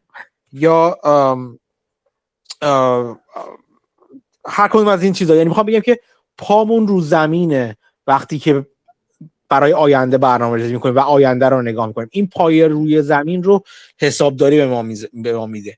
راجع به تنجیبل ها و این تنجیبل اسید ها حرف زده شد راجع به گودویل حرف زده شد. یه چیز نکته خیلی جالبی که به شما بگم بذارید یه قدم برگردم عقبتر. چندی بار من گفتم که قانون طلایی ارزش گذاری این هستش که ارزش هر دارایی به اندازه مجموع تنزیل شده یا امروزی شده تمام سودهایی که اون دارایی در انتها تا انتهای عمرش به ما می‌تونه برگردونه. درسته؟ اینو من بارها بارها گفتم و ازش تخطی نخواهم کرد. تا آخر عمرم. هیچ وقت تخطی نخواهم کرد. ولی خب همینجا داریم می‌بینیم که این این نگاه finance ی وقتی راجع به سودهایی که در آینده قراره به ما داده بشه حرف می‌زنه یعنی اون نگاه finance ی رو به آینده رو داره. اینکه ارزش هر چیزی نه دارایی لزوما ارزش هر کاری رو. اینکه شما هر کاری الان انجام میدین ارزشش رو برابر مجموع سودها و منافعی می‌دونه که تا ابد تا زمانی که اون کار تاثیرگذار خواهد بود به ما برمیگردونه. این نگاه فایننسی. خب؟ و خب این تخمین زدن این ارزشی که مجموع سودها و مجموع منافعی که این دارایی یا این کار به ما برمیگردونه تا آخر کار آسونی نیست. چرا؟ چون با آینده سر کار داره. ما در به آینده داریم حرف می‌زنیم. نمی‌تونیم به تحکم و با اطمینان پیش بینی کنیم که این سودها در آینده چه اتفاقی براش میفته همه این اتفاقات همه این نامطمئن بودن در آینده یک یک یک نسلی از finance کارها رو از جمله مثلا بن گراهام رو به این رسوند که خب ما این این میشه در این تفکر مرحله اول. ولی ما چطوری بیایم یک بدلی پیدا کنیم از این سودهایی که در آینده به ما میرسونه؟ چجوری بیایم یه, یه لول بیاریمش امروز دم دست ترش کنیم؟ و اون موقع مثلا خیلی اومدن گفتن که خیلی خوب ما ببینیم که این شرکت در گذشته چیکار کرده؟ این دارایی در گذشته چیکار کرده؟ چیکار کرده؟ این و کاری که کرده رسوندتش به این جایی که الان هست. بنابراین مثلا نگاه کنیم به وضعیت الانش مثلا نگاه کنیم. ببینیم چقدر این ارزش الان داره. اصطلاحا اومدن مثلا مثلا اومدن بدلهایی از اون آینده رو بدلهایی از اون ارزش رو انتخاب کردن و معرفی کردن مثلا به عنوان P به B price به book value اینکه ارزش دفتری ارزش tangible ما الان چی داریم تو دستمون؟ این ارزش ما. چون این نشون میده شرکت تا اینجا دایره به اینجا رسوندتش مثلا. ارزش رو اومدن اینجوری با یک بدل در واقع بررسی کردن. یا حتی P به E اونم یک جور بدل دیگه بود دیگه. اینکه ببینیم برای سودی که الان یا حتی سال بعد مثلا پیش بینی میشه بدیم چقدر داریم پرداخت می‌کنیم. همه به خاطر اینکه ما اون آینده رو نمی‌تونیم پیش بینی کنیم فعلا. یعنی در یعنی برای اینکه کار خودمون ساده تر کنیم. ولی و این شد اسمش شد value investing و تا مدت ها خوب کار می‌کرد و خیلی هم عالی بود. همون اوایل مثلا P, P به B های پایین رو بخریم P به E های پایین رو بخریم. یه پورتفولیوی متنوع از اینا درست کنیم. این انقدر خوب کار کرد که مثلا توی فاما فرنچ هم مثلا کسی که از طرفداران بازار فرضی بازار کارا هستن توی اون پورتفولیوی خودشون اومدن گفتن دیگه. گفتن که اون فاکتورهایی که باعث outperformance یا بازدهی بهتر در آینده میشن یکیشون همین P به B ه. هرچی P به B ه پایین تر باش داشته باشیم در آینده این پورتفولیو بازدهی بهتری پیدا می‌کنه. ولی با گذشت زمان زمان تغییر کرد. ما الان داریم می‌بینیم که چیزی که از نویسنده مدام نام بردم قبلا تو پادکست در مورد چارچوب فکری سرمایه گذاری انتظارات بر مبنای انتظارات مثل مایکل مابوسین که این قبلا تو لگ میسون بود بعد رفت کردیت سوئیس بعد رفت سانتافه. الان فکر فکر می‌کنم برای جی پی مورگان یا مورگان استنلی برای یکی از این دوتا مثلا کار می‌کنه یا تا یه حدی. یکی از نویسنده های محبوب منه که اون اومده بود اومد سرمایه گذاری بر مبنای انتظارات رو در واقع با کمک همکارش بنیان گذاری کرد و گفتش که انتظارات ماست که در واقع ارزش گذاری ما رو تعیین می‌کنه. و مفصل که راجبش تو اپیزود مربوطه صحبت کردم. یه مقاله یا یک نگاهی اخیرا مگم پیدا کنم می‌ذارم اون مقاله رو یا اون وایت پیپر رو که میاد نشون میده که در طول زمان کسب و کارها به این سمت رفتن که این تنجیبل هاشون بالاتر رفته. همون چیزی که در راجبه کوکاکولا فریبورز گفت مثلا. زمان نشون داد که هرچی میگذره دارایی ما ارزشش بیشتر به خاطر اون چیزهایی هستش که قابل فروش راحت نیستن. نمی‌تونیم روش عدد بذاریم همین الان. مثل کوکاکولا یا مثلا مثل مثلا هر چیز دیگه که برندینگ هستن مثلا. در طول زمان این تنجیبل ها هستن که ارزش بیشتر پیدا کردن. کلا کسب و کارها رفتن به این سمت. کسب و کارهای بیشتر ارزش دار با ارزش شناخته میشن که اتفاقا نیاز به capital اصطلاحا capital intensive نباشن. نیاز به تجهیزات و سرمایه نداشته باشن. شما مثلا فرضا آمازون رو نگاه کنید فرضا شرکت سیلز فورس شرکت شرکت نرم افزاری رو نگاه کنید در در مقایسه با شرکت فولاد سازی مثلا. الان بازار به اینا بیشتر ارزش میده چون اینا چیزی که قراره در آینده در واقع تولیدش کنن. این نگاه و این تمرکز رو این intangible ها باعث شده که P به E و P به B, P به B لزوما الان دیگه کاربرد نداشته باشه. و باعث میشه که ما برگردیم یه بار دیگه به اون اصل اولیه. ببینیم اون DCF یا اون قانون طلایی ارزش گذاری که اگه بخوایم نگاه کنیم ارزش امروزی شده سودهای آینده منافع آینده چجوری دیگه باید بهش نگاه کنیم؟ پس اینکه به عنوان بوک رو به عنوان بدلی ازش بهش نگاه کنیم خیلی دیگه کار نمی‌کنه. وقتی میایم مثلا شرکتی مثل آمازون رو مثلا تو عنفوان جوانیش مثلا ارزش گذاری می‌کنیم نگاه می‌کنیم که آمازون قرار چی بشه؟ خب, خب این دید به آینده بیشتر داره زیاد زیادتر و زیادتر میشه. در واقع جوره دید مالی ها دید فایننسی ها در مقابل دید حسابدارها داره قویتر و قویتر میشه و براش مثال های وجود داره که موفق عمل شده مثل آمازون. آمازون مدام اومد تو خودش سرمایه گذاری کرد و سود چندانی و دست سرمایه گذاران اولی سود خیلی زیادی رو بهشون نداد. کشفلوهای خوبی داشت ولی این کشفلوها رو برگردون توی خودش. همون چیزی که باز فریبورز به عنوان سرمایه گذاری تو خودش نگاه تو خودت کسب و کار نگاه کرد و بهش اشاره کرد.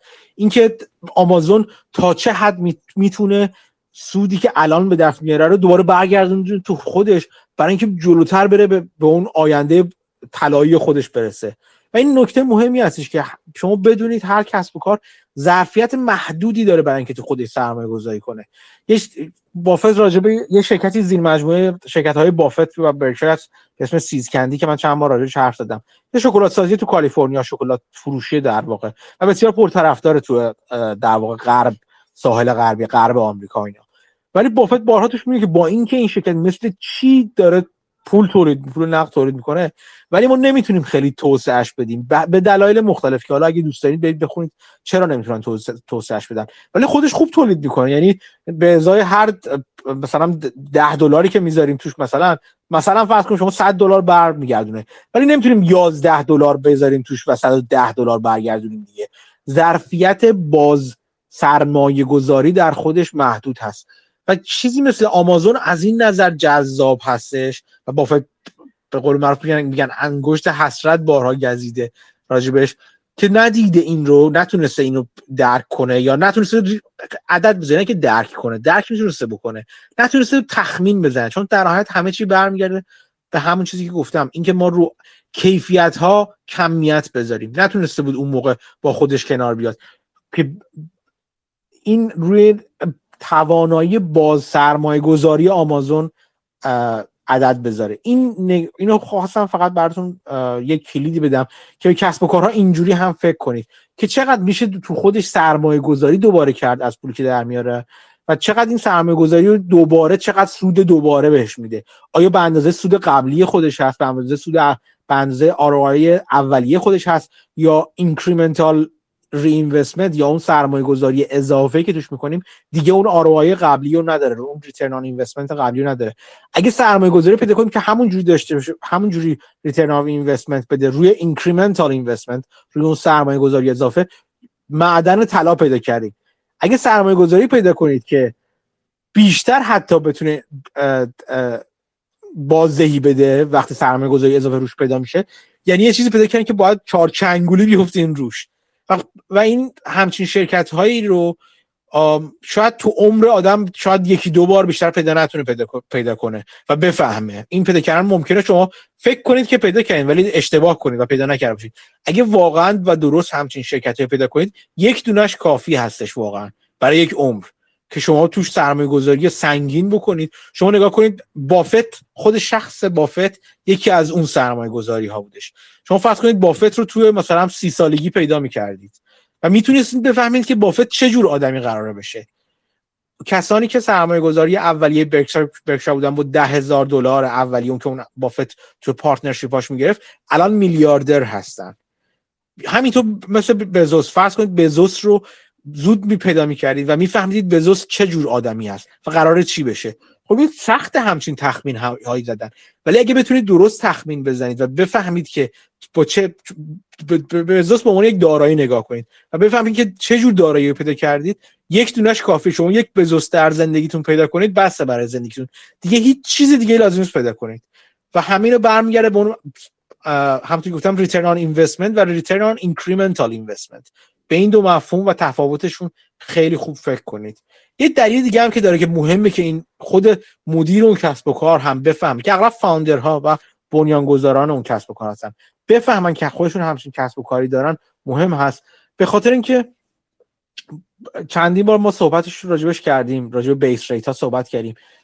اینکه یک کسب و کار ریترن اینوستمنت یا بازدهی سرمایه گذاری خوبی داشته باشه یک جورایی دعوت کننده به رقابت هست دیگه. چون داره به بقیه کسب و کارهای رقیبشون سیگنال رو میده. آقا این مدل کسب و کار که من دارم داره خوب جواب میده. و اونا بدیهی از خودشون می‌پرسن خب چرا ما تقلید نکنیم؟ چرا ما این کار رو انجام ندیم؟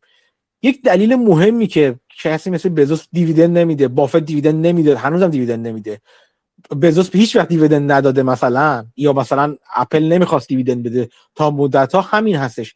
به خاطر اینکه باید این سرمایه گذاری مجدد تو خودش انجام بده که بره جلوتر و جلوتر. از رقبا که فهمیدن که الان این مدل کسب و کار ممکنه جواب بده جلو بزنه. این اگر اون incremental رو انجام نده اون سرمایه گذاری اضافه باز سرمایه گذاری سود فعلی در خودش رو انجام نده این فرصت رو به رقبا میدی که اونها هم بیان همین کار بکنن. چیزی که این فرصت رو ازشون می‌گیره یک قسمتیش نه همش یک قسمتش این هستش که به صورت بیرحمانه و چجوری بگم با ولع خاصی این پول رو دوباره بریزه تو خودش بزرگ بشه. چون اگه بزرگ نشه بقیه می‌رسن به بهش و همه میکشنش پایین. شما می‌تونید نگاه کنید به نمودارهای آماری و ببینید چطور این همه کسب و کار به وجود اومدن که بعد از چند سال پنج سال 6 سال 7 سال 8 سال بقیه اومدن مدلشون رو کپی کردن و کشوندنشون پایین. یاهو رو نگاه کنید مثلا شما که چجوری گوگل اومد کشوندش پایین. نمی‌دونم SAP رو نگاه کنید اس شرکت SAP رو که چجوری سیلز فورس کشوندش پایین.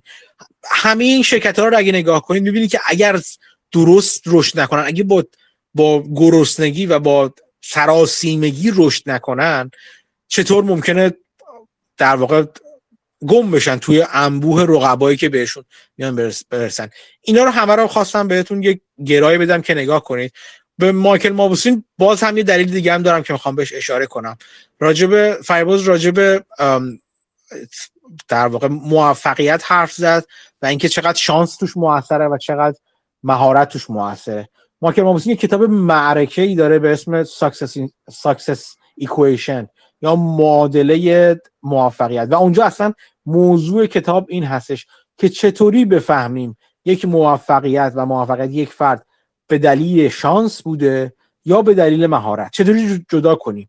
این خیلی مهم هستش چون برای انتخاب مدیر سرمایه گذاری برای انتخاب مورد سرمایه گذاری برای برای اینکه رو شرط بندی کنیم و برای خیلی چیزهای دیگه. اینکه خودمون هستن. چجوری بفهمیم خودمون رو در واقع بازنگری کنیم که آیا این کاری که کردم از این نتیجه خوبی که گرفتم از روی شانس بوده یا نه؟ واقعا من من توش تأثیری داشتم. و کل این کتاب راجع به این هستش. کتاب بسیار خوبی که اینم خواستم توصیه کنم که اگر فرصت کنید بخونید که کنار کتاب های دیگه ماوسین. ماوسین نویسنده که تک تک نوشته هاش ارزش خوندن دارن و به نظر من باید خونده بشه. من خودم بار دوم هست بعضی از مقاله هاش و کتاباش میخوندم. بسیار توصیه می‌کنم. رهاورد شما اگه از این فصل شناختن ماوسین باشه به نظر من رهاورد کافی هستش براتون. بازم از فریبرز ممنونم که این فصل رو خیلی خوب توضیح داد.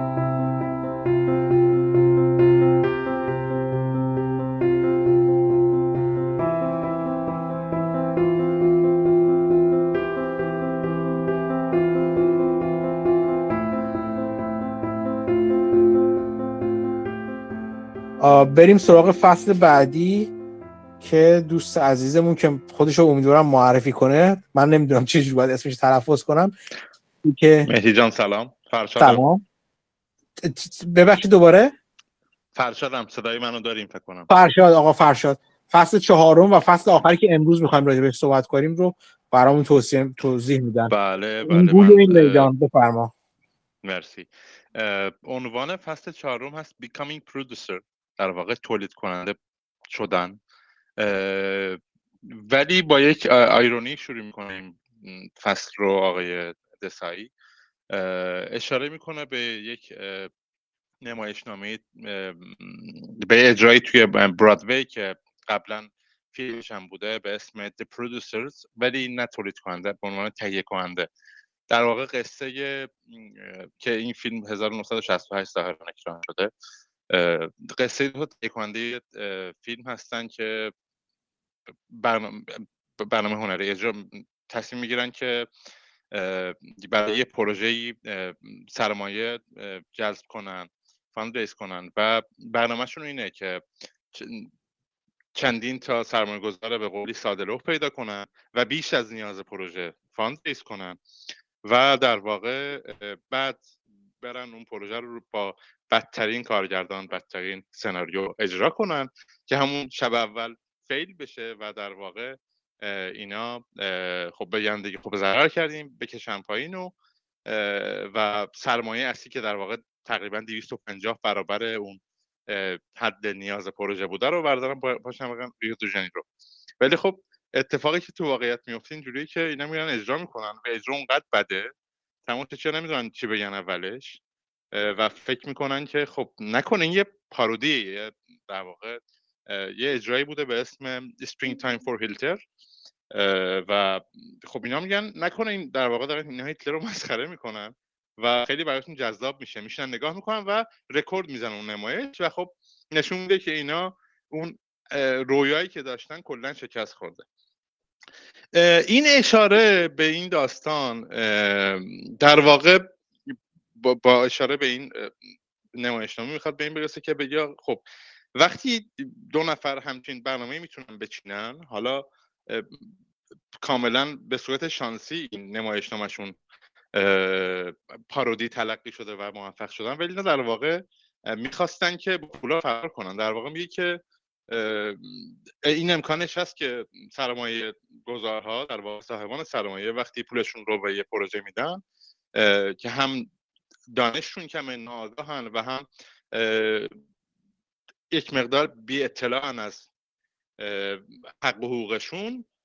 ممکنه که پولشون کلا دست بدن. در واقع اون صاحب پروژه پولا رو بالا بکشه و کلاهبرداری کنه.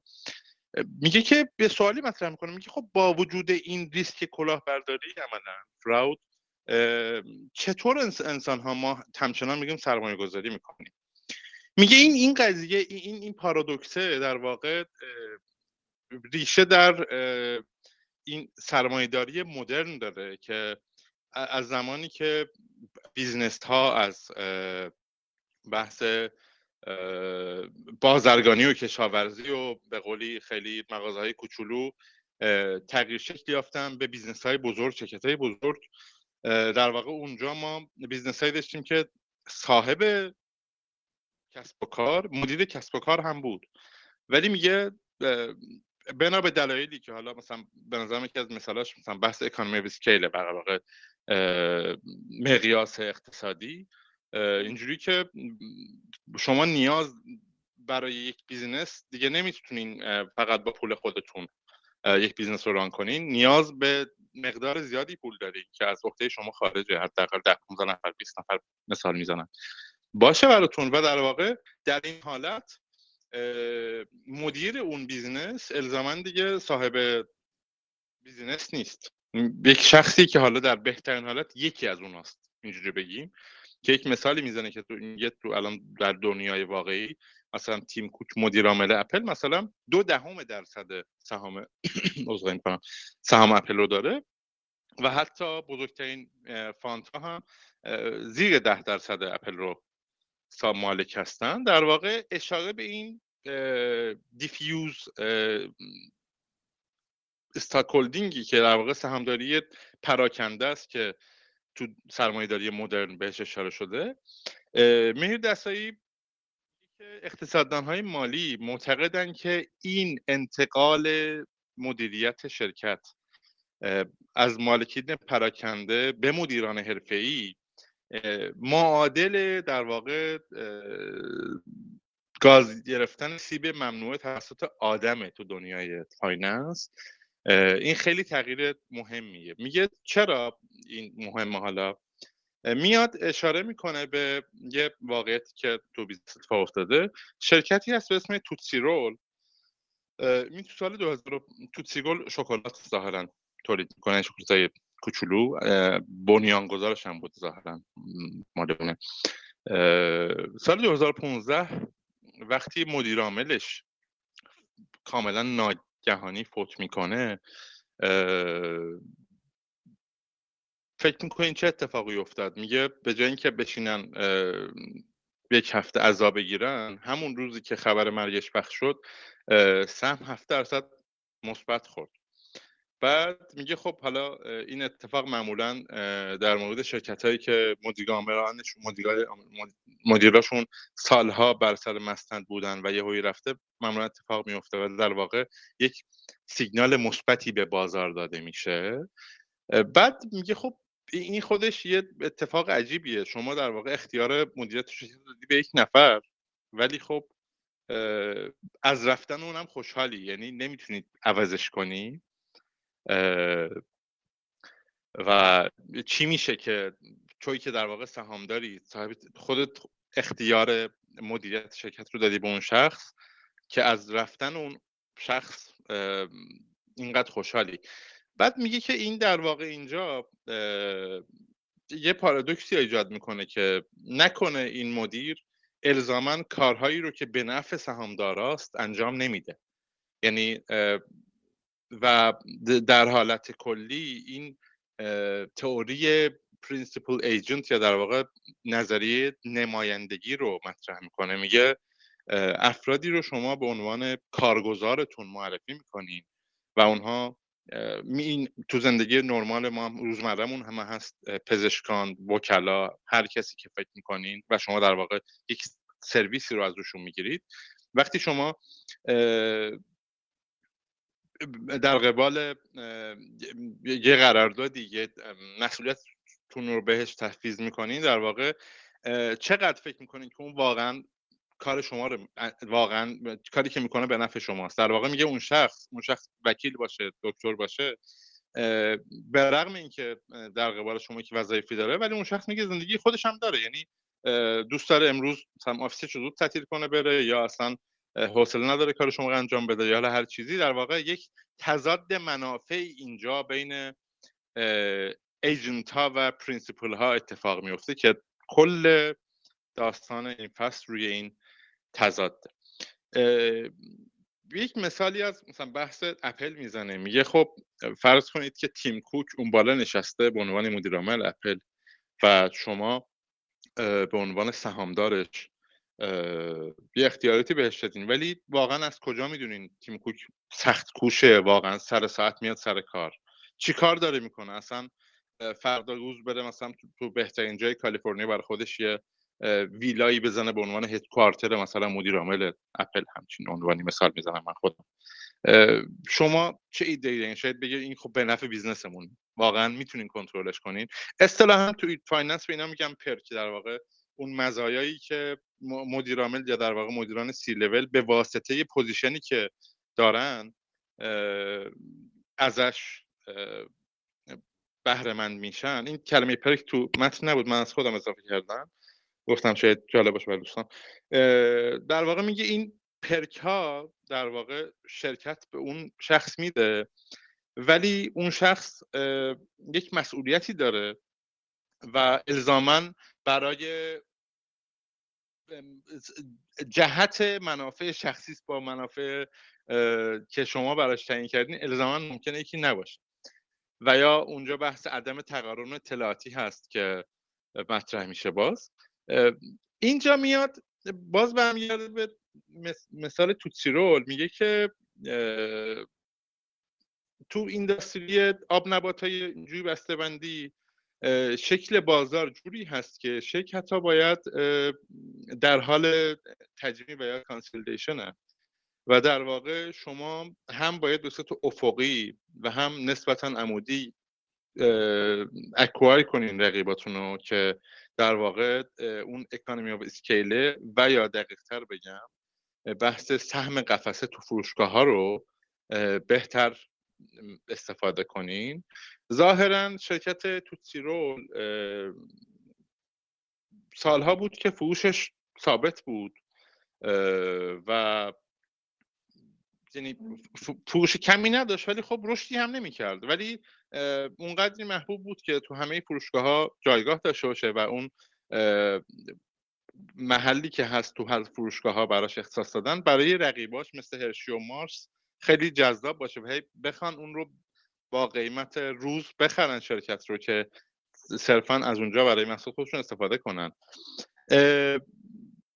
ولی خب آقای مدیر عامل که فوت کرد گفتیم سال 2015 در مقابل اون خواسته های رقیبا در واقع هاستال تک خیلی مقاومت می‌کرد و نکته اینجاست که خب چرا باید اینجوری یعنی اگه اگه اینها به سم به نفع سهامدار هاست چرا مدیر عامل مخالفت می‌کرد از این قضیه؟ شاید اینجوری خیلی ساده انگارانه تحلیل کنیم که مدیر عامل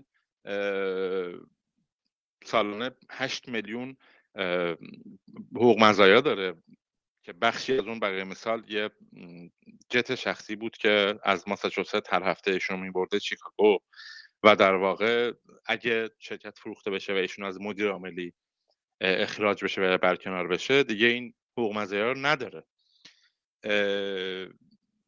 و با این تفسیر میایم جلو ببینیم که خب چطور می‌تونیم اینا رو همراستا بکنیم. یعنی خواستهای مدیر رو با این حقوق و مزایا با منافع صاحبان سرمایه یکسان کنیم.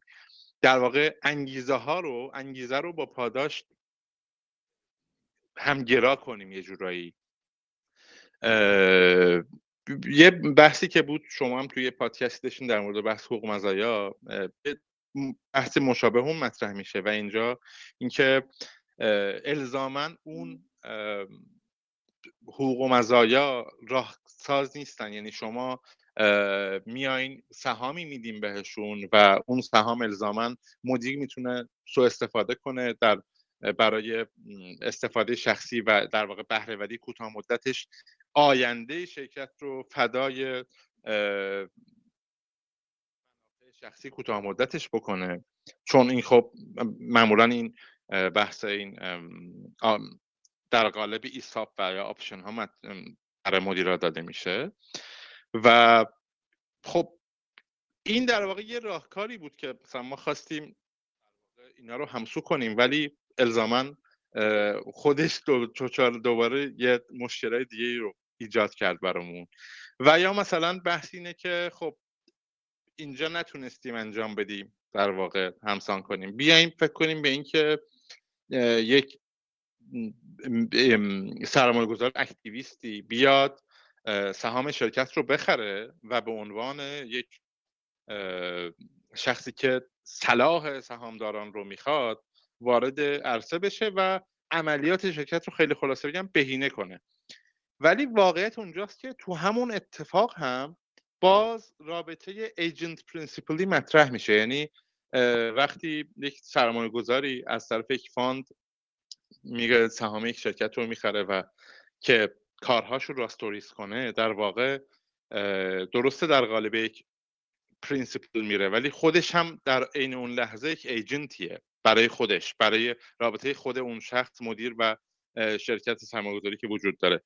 یعنی باز اینجا یک تناقض های وجود داره. در واقع یه بحثی مطرح میشه به عنوان زنجیره از principal agent که برای مثال شما یک صندوق activist ی که میره یک شرکت رو می‌خره اون مدیر صندوق به عنوان principal که میره اون شرکت رو manage کنه خودش agent یه برای شرکت خودش. شرکت خودش agent یه برای یک pension fund. خود pension fund agent یه برای افراد عادی که در واقع صندوق بازنشستگی دارن. اونجا در واقع میگه از سر تا ته که بیایم یک رابطه agent principal ی همیشه هست. و در واقع میاد میگه که خب اون اتفاقی که اینجا کلا بحث agent principal ی که مطرح میشه در واقع دو دو نوع نگاه هست در این مورد. یک عده معتقدن که بحث corporate governance و بحث تئوری های finance ی در واقع خیلی کنترل شده و خیلی خوب میرن جلو موفق بودن. فقط یک مقدار باید مدیران به فکر کارگرها در واقع کارکنان و مشتریا و محیط زیست هم باشن. در واقع میگه اگه به رغم کارهایی که می‌کنه اینها هم در نظر بگیره جهان جای خیلی بهتری خواهد بود. یه عده معتقدن نه میگن ما این بحث agent principal theory رو الزاما به حد کافی نهادینه نکردیم. و برای مثال اومدیم سرمایه‌مون رو دادیم دست یک افرادی که کاملا منافع شخصیشون با پاداشی که می‌گیرن با با منافع سازمانی جداست. در واقع اون اینجا اشاره نشده ولی من خودم اضافه می‌کنم. بحث مورال هزار هست در واقع. یک همون تو فصل اول هم اشاره کردن دوست خوبمون. اینجا در واقع مدیر یک تصمیمی می‌گیره که اگه خوب باشه به اسم خودشه ولی اگه بد باشه به, به هزینه کل سهامداران شرکت قرار اتفاق بیفته. یعنی الزاما فقط اصل مثبتش برای میمونه. برای همین میگه که الزاما مدیر تصمیم گیرنده بهینه نیست. باز یه فلشبکی می‌زنه به داستان توتسی رول. میگه این اینکه این هاستل تیک اوور اتفاق نیفتاد دلیلش این بود که آقای مدیرعامل با سهامدارای اصلی اون شرکت با خانواده روبین ظاهرا قبلا وصلت کرده بوده. ارتباط فامیلی داشتن و در واقع اون خانواده روبین یک تعداد سهامی داشتن با کلاس متفاوت که هر قرای بیشتری داشتن. به نسبت سهامداران عادی. برای همین آقای کارل ایکان در واقع نمی‌تونسته این تغییرات رو انجام بده. یعنی می‌خواد بگه که به رغم همه این پارادوکس های پرک و امکانات مدیر عاملی این بحث نوع کلاس سم هم خیلی از پارامترهای بحث agent principal نظریه agent principal عذرخواهی می‌کنم. و میاد میگه که خب فرض کنیم که همون آقای کارل ایکان به عنوان hostile take فرض کنیم که خیلی خیرخواهانه بیاد و این کار رو انجام بده اصلا. فرض کنیم که بیاد و این شرکت رو بخره که با شرکت دیگه تجمیع کنه به یه سوددهی بهتری برسن. ولی آیا واقعا این کارش به نفع سهامداران توتسی رولز بود یا واقعا این چون خب صرفا می‌خواد یه رپیوتیشن بگیره یه سوددهی مدت از بونوس بگیره. بعد و در واقع اینجا هم یه پارادوکسی در واقع وجود میاد. این میگه که framework agent principal الزاما پاسخهای روشنی به این داستان نمیدن. به اینکه ما کدوم تصمیم تصمیم بهینه و یا ما باید چیکار کنیم الزاما جواب درستی به این نمیده. فقط یک چهارچوبی برای ما تعیین می‌کنه که ما بتونیم این روابط رو نگاه کنیم تحلیل کنیم و مهر دستایی میاد. جان عذر می‌خوام. لطفا نزدیک میکروفون اگه ممکنه بمون چون صدا دور و نزدیک میشه. عذرخواهی می‌کنم. مرسی ممنون. حالا الان عالیه. ممنونم. بعد مهر دستایی میاد میگه خب این بحث چارچوب رو من میام از چهار تا منظر نگاه می‌کنم. و یکیش اینه که به عنوان میگه این بحث principal agent رو ما تو نه تنها تو بحث شرکتی تو همه عرصه‌های زندگیمون داریم که میایم میاد از چهار تا منظر بهش نگاه می‌کنه. یکیش بحث اونجایی که شما سرپرست خانواده این در سرپرست نطخه می‌کنم. به عنوان supervisor توی شرکت هستین و یا یه گروهی رو شما سرپرستی می‌کنین هست. حال از منظر دوم بحث نقش های خانوادگی هست تو روابط فامیلی و خانوادگی.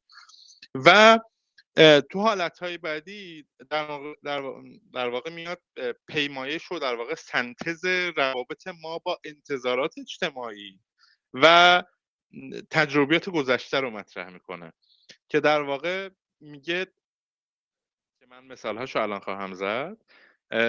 یک مثالی می‌زنه آقای دستایی میگه من پدرم که فوت کرد با خواهرم تصمیم گرفتیم که برای اینکه مادرم از تنهایی در بیاد خونش رو در واقع نقل مکان کنیم به, به محله نزدیک خونه خودمون و در واقع اونجا هم مادرم از تنهایی در بیاد هم در واقع ما رو بیشتر ببینه با نواهاش بازی کنه و فکر کردیم که خیلی فکر خوبیه. بعد من این یه بحث رو با مادرم مطرح کردم ولی خب مادرم خیلی محتاطانه بحث رد کرد. بعد خب یک مقدار که استار کردن دیدم نه واقعا نمی‌خواد و به من گفت که نه من هنوز پدرتون توی این خونه می‌بینم. حالا من دیگه این جمله رو گفت میگه طرف نظر کردم ولی اومدم فکر کردم که نکنه این اتفاقی که یعنی من که می‌خوام مادرم بیاد پیش ما الزاما به خیر مادرم فکر نمی کنم میگه من اونجا فکر می‌کردم که من ایجنتم به عنوان پرنسیپل مادرم و می‌خوام منافع اونو تمین کنم. ولی میگه من اینجا در واقع می‌خواستم با خواهرم خودمون رو به نفع خودمون کار کنیم. در واقع هم ما از تنهایی در بیایم هم بتونیم بچه رو به شخص معتمد بسپاریم و بچه همون بیشتر به مادریتون بگذرونن. در واقع میگه که اینجا این بحث پرنسپل ایجنتی کاملا عوض شد. و ویا میگه نکنه اصلا این بحث هم نیست من ایجنت یک hidden principal ی هم به عنوان پدرم که دارم به این فکر کنم که اگه پدرم زنده بود از من چی می‌خواست؟ یک کاملا یک principal مخفی که میگه من هنوز موندم اون تصمیم رو. همه این اتفاقا افتادن و من این در واقع همه این روابط principal agent ی کاملا اینجا توی داخل پارادوکس های کاملا قطعیه و میاد میگه که تو بحث تربیت کودک هم این بحث مطرحه. شما وقتی میایین به کودکتون بچهتون رو بزرگ می‌کنین بهش آموزش میدین در واقع اصولا اینجوریه که کودکتون principal باید باشه و شما agent به عنوان که در واقع بهترین آموزش زندگی حالا هر تعریفی داریم بهش انتقال بدین. ولی میگه که اگه دقیقتر نگاه کنیم یه جاهایی اینجوری میشه که ما میشیم agent ولی principal فرزندمون نیست. principal اون شاید خاطرات کودکی ماست. در واقع ما می‌خوایم اون مثل ما باشه. ما چیزایی که نشدیم فرزندمون اون باشه یک یه ورژن بهتری از ما باشه. و در واقع الزاما ما حالت ایدئالی که ایجنت فرزندمون هستیم در راستای خواستای اون قدم بر نمیداریم. اینجا میاد یک مقدار میگی خب همه این پارادوکس رو که در نظر می‌گیرین اضافه کنین. در واقع این تمامی این روابط قاطی agent principal رو یه مدل یه گودال آشفته اسم گذاری می‌کنه و میگه اینجا یه بحثی هست شما توی جامعه که زندگی می‌کنین یه پارادوکس هست پارادوکس should و must. میگه should اون بایدهایی که جامعه به شما تحمیل می‌کنه و یا در واقع به عنوان principal از شما می‌خواد must چیزهایی که خود شما خود تفکر دقیق شما در مورد زندگیتون از خودتون می‌خواین و شما با هی بین این دوتا should و must میگین و میاین. و حالا یک گذری به مسائل روانشناختی و فروید می‌زنه و من از اونا یک مقدار صرف نظر می‌کنم که میاد خلاصه می‌کنه میگه که در واقع مشکلات اصلی که ما الان برای مثال نظریه فروید مطرح می‌کنه. در واقع تجربیات کودکی ما به عنوان principal hidden principal هایی هستن که از ما می‌خوان بهشون خدمت کنیم. و و اشاره می‌کنه به جای اینکه این, این چیزی که گاهن با عدم شناخت درست از خودمون درگیرش هستیم ولی بهتره که بدونیم دقیقا تو زندگی چی هستیم و agent خودمون باشیم agent آگاهانه خودمون باشیم و یک گذری هم می‌زنه به بحث acting و writing که میگه که وقتی شما یک اکتور هستین یک نوشته ای یک پلی رایتی به شما داده شده و شما اون رو اجرا می‌کنین ولی در واقع شما یک چیزهایی به شما تلقین تحمیل میشه و میگین سراغش. ولی بهتره که رایتر خودتون باشین و خود دقیقا به طور دقیق ایجنت چیزی باشین که خودتون می‌خواین و یک از صفحه سفید در واقع بسازین خودتون من جنبندی کردم. مرسی.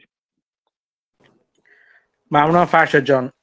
این این بحث هم بحث جالبیه. اتفاقا بحثی که به نظر من مخصوصا بخش بخش گاورننسه حالا من تاکید رو می‌کنم. بحث مختلفی مطرح شد. جدا از ایجنسی که یک بحث طولانی هستش که حالا مخصوصا تو کسب و کارهای قانون چجوری هم regulated چی می‌ذارن؟ به چی اسمی گذاشتن چیزی که مثل financial advisor ها مثل هر, هر چیزی که نیاز به تبعیت از مقررات قانونی داره مهم هستن بحث اصلا agency problem بحث governance و بحث شرکت داری بحثی است که ما در آینده در چند سال آینده حداقل بیشتر ازش خواهیم شنید. خوبه که بیشتر راجبش بخونیم راجبش یاد بگیریم. من یکی دو تا اپیزود یه اپیزود راجبش صحبت کردم تو پادکست. به صورت اخص راجب هیئت مدیره راجب اینکه چه هیئت مدیره درست چجوری باید باشه چه چیزایی باید توش مهم باشه. هفته های هفته پیش بود فکر می‌کنم راجب چیز صحبت می‌کردم راجب compensation یا دستمزد مدیران و اینکه چجوری میشه ازش از طرف منفی اون قضیه پول در آورد هم صحبت کردم. به عنوان توصیه شروع بهتون توصیه می‌کنم که کتاب اسیزا وارن بافت رو بخونید. کتاب خیلی خوبیه که اسم کوچیش آقای کانینگهام نوشته. و تو اون به نظر من خیلی خوب بافت راجع به اینکه چطور باید شرکت اداره بشه چه جور چه جوری باید چه مشوق هایی باید در نظر گرفته بشه و غیره و غیره راجبش زیاد نوشته شده. بحث governance یک یک شاخش به اینجا برمیگرده که چطوری چه جور و چه وقتی ما activist ها رو دنبال کنیم توی سرمایه گذاری ها خیلی مهم هست. خوندن زندگی کارل آیکان فکر کنم کتابی راجبش نوشته شده به اسم King Icahn که خود من هنوز نخوندمش. ولی اونجا نشون میده که چجوری کسی مثل کارل آیکان یا بعدا بعضا کسی مثل دن لوب و اکتیویست های بزرگ دیگه در چه زمانی بروز ظهور کردن اینا؟ چرا ظهور کردن اون زمان؟ چرا چه چی چی چه چیزی باعث شده که اون بستر زمانی خاص باعث ظهور این سرمایه گذاران بشه و بعد افولشون بشه. اینا همه نکاتی که به نظر من توش درس های زیادی وجود داره. و توصیه می‌کنم که راجبشون بیشتر بخونین بیشتر یاد بگیرین. با همین اسیزا وارن بافت شروع کنین. مخصوصا اون بخشی که راجب مشوق های مالی صحبت می‌کنه و بعد می‌تونید کتابی مثل باربریان ات گیتس رو اگه دوست داشتید بخونید. یه فیلمی هم هست به همین اسم. و بعد نیست به یه صحنه اشاره کنم من. صحنه از فیلم وال استریت فیلم اول وال استریت جایی که اون گورانگکو اون سخنرانی معروف خودش رو می‌کنه راجع به اینکه greed is good طمع خوبه چون می‌خواسته شرکتی رو بخره اگر یادتون باشه. توصیه می‌کنم برید ببینید. اگه لینکشو پیدا کنم دوباره می‌ذارم لینک یوتیوبشو. اگه دوستان دیگه پیدا کردن زودتر هم بذارن. یه سخنرانی خیلی معروفی هستش که greed is good خیلی معروف هستش. که توش راجبه خل... ارزش آفرینی هیئت مدیره شرکت ها برای سهامداران حرف می‌زنه و توش یه اشاره کوتاهی می‌کنه به اینکه هیئت مدیره شرکت که قاعدتا همون agent های سهامداران هستن یک سری در agent های ناظر شما یه سری agent عامل دارید مثل مثل مدیریت مدیریت شرکت تیم مدیریت شرکت executive های شرکت و یه سری agent ناظر دارین که هیئت مدیریت باشن که نظارت می‌کنن به اون هیئت به اون مدیر تیم مدیریت شرکت که چطور خوب عمل می‌کنن. برای اونا مشوق می‌ذارن. تصمیم های عمدهشون رو در موردش دخالت می‌کنن تصمیم گیری می‌کنن. در واقع نماینده نظارتی شما هستن. و آنجا توش گوردون گیکو که نقشش رو مایکل داگلاس بازی کرده میگه که این نمایندگان شما خودشون سهامدار نیستن. یعنی مشوق های اونا همراستا با منافع, منافع اونا همراستا با منافع شما نیست. و چطور انتظار دارین ازشون که خوب چیز کنن خوب مدیریت کنن؟ منی که می‌خوام کاندیدای هیئت مدیره بشم خودم سرمایه گذار سرمایه دار عمده شرکت هستم و هر بلای سر سهام شرکت بیاد سر سهام من هم میاد بنابراین من نگهبان بهتری هستم. این سخنرانی گوش کنید و بعد به این فکر کنید که منافع کوتاه مدت یا بلند مدت. گورونگکو چی می‌خواست توی اون ماجرای اون فیلم از اون شرکت؟ چون می‌خواست فقط شرکت رو بخره سهامش قیمتش رو ببره بالا ارزش ارزش کوتاه مدت درش ایجاد کنه و بعد بفروشه. در حالی که شاید سرمایه گذاران مختلف و سهامداران مختلف شرکت چیزهای دیگه ای می‌خواستن در واقع از اون شرکت. دید بلند مدت داشتن. و این بازم این سوال سوال کلی خوبی هستش که برقرار میمونه. چیزی که در مورد تو رول گفتش فرشاد به ماجرا رو اشاره کرد. در مورد شرکتی مثل بافت هم وجود داره. شرکت برکشار در مورد بافت هم وجود داره. من یکی بار گفتم حدس می‌زنم که وقتی بافت بمیره قیمت سهام برکشار بالا بره. یک دلیلش این هستش که امیدی که وجود به وجود خواهد اومد برای اینکه برکشار خورد بشه. که حالا باید ببینیم بافت چجوری خودش آماده کرده برای اون موقع. چون می‌دونم که آماده کرده. یعنی یه سری تمهیداتی در ساختار شرکت چیده برای اینکه برکشار خورد نشه. ولی خورد شدن برکشار تأمین کننده منافع سرمایه گذاران کوتاه مدت برکشار هست و نه بلند مدت. و اینکه شما فکر کنید تو هر شرکت یه سری سهامدار شرکت هستن که منافع کوتاه مدت براشون مهمتره. یه ساله یه ماهه یه شیش ماهه مثلا. و یه سری سرمایه گذار بکشار هستن که 40 50 سال سرمایه گذارن و نگاهشون نگاه بلند مدته. و اینکه چجوری این تضاد منافع باعث چه مکانیزم هایی میشه چه دینامیک هایی رو دینامیزم هایی رو در واقع توی شرکت به وجود میاره همیشه جالب و جذاب هست. خود بافت توی همون اسایزا وارن بافت از قول بافت در واقع و بنا به نوشته های بافت نامه های بافت به سهام داره. برکشایر بارها و بارها میاد که هر شرکتی سرمایه گذارانی رو جذب می‌کنه که لیاقتش رو داره. منظورش هم این هست. میگه اگه شرکت دیدش بلند مدت باشه و این نگاه بلند مدت رو اجرا کنه سهامداران بلند مدت بهش با نگاه بلند مدت بهش جذب میشن. و اگه شرکتی کوتاه مدت همه کارش رو انجام بده سهامداران کوتاه مدت بهش جذب میشن. این جالب هستش که ترنوور سرمایه گذاران سهامداران برکشا جزو پایین ترین ترنوور هاست. ترنوور منظور که در طول سال چقدر سهامشون دست به دست میشه. برکشا جزو سهام شرکتی که کوتاه مدت یعنی تریدر توش کم می‌بینید. سرمایه گذار توش می‌بینید. سرمایه گذاری بلند مدت. این همیشه محکی از آزمایش هم هست دیگه. که ببینید مثلا سهامداران تسلا چقدره. برید به تحقیق کنید که ترنوور سهام سهام تسلا چقدره. چقدر از این کسانی که از عذر می‌خوام. از آینده های بلند مدت تسلا حرف می‌زنن چقدر نگه میدارن سهام تسلا رو وقتی از 700 دلار به 600 دلار می‌رسه؟ چقدر بیت کوین چقدر دارندگان بیت کوین به قول خودشون هودلر هستن که نگه میدارن؟ اینا همه چیز جالبی هستش یعنی نگاه کردن به سهامداران شرکت و دارندگان یک دارایی چیزی به ما میگه در مورد خود اون دارایی. و این معکوس کردن به قول مانگر همیشه جذاب و جالب هستش.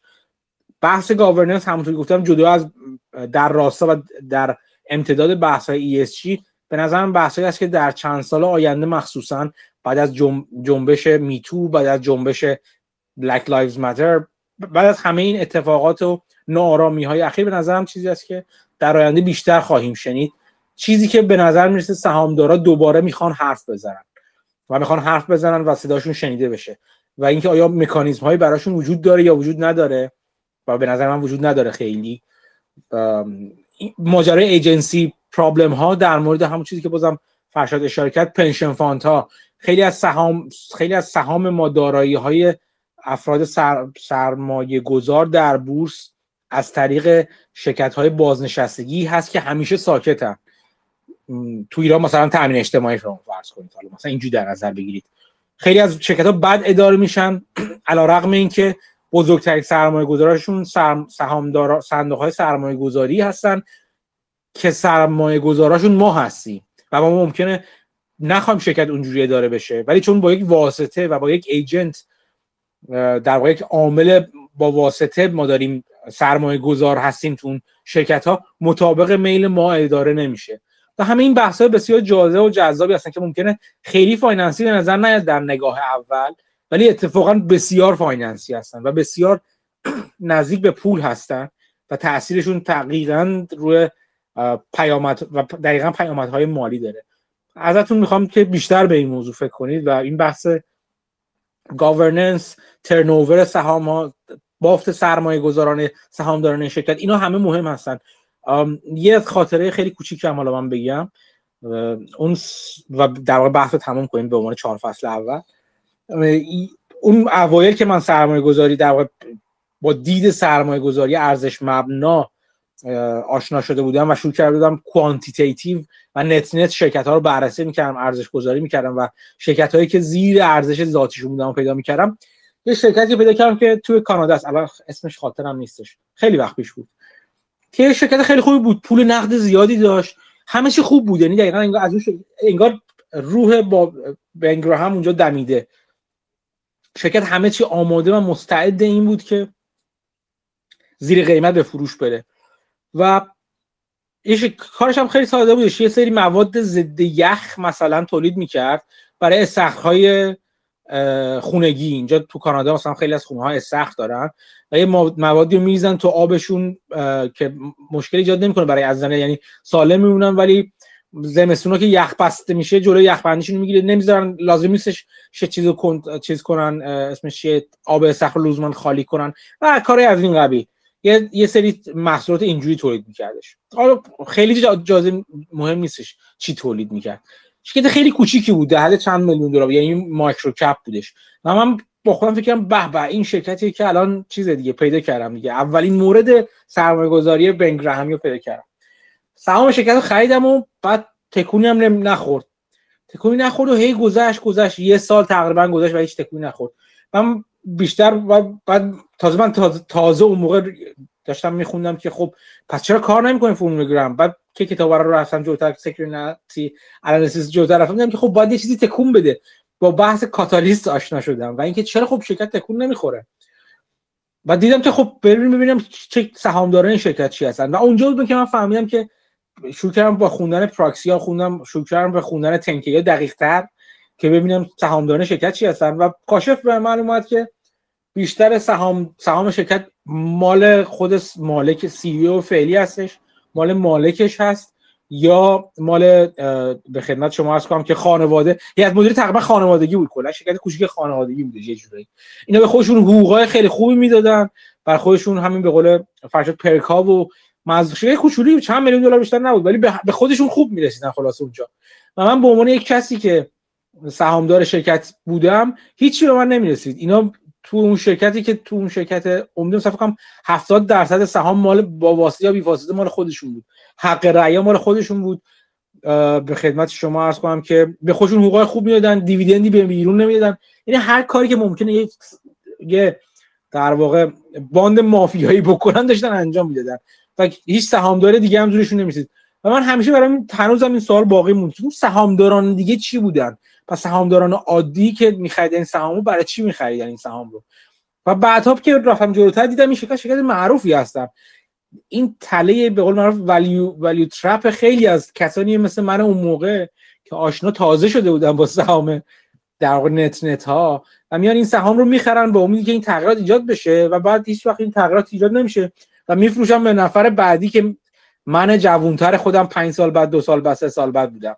و اونا میان می‌خرن دوباره همین ماجرا. یعنی روی کول سرمایه گذارانی که می اومدن و می‌رفتن این شرکت داشت اداره می‌شد. و هنوز هم داره اداره میشه و هنوز هم داره اداره میشه.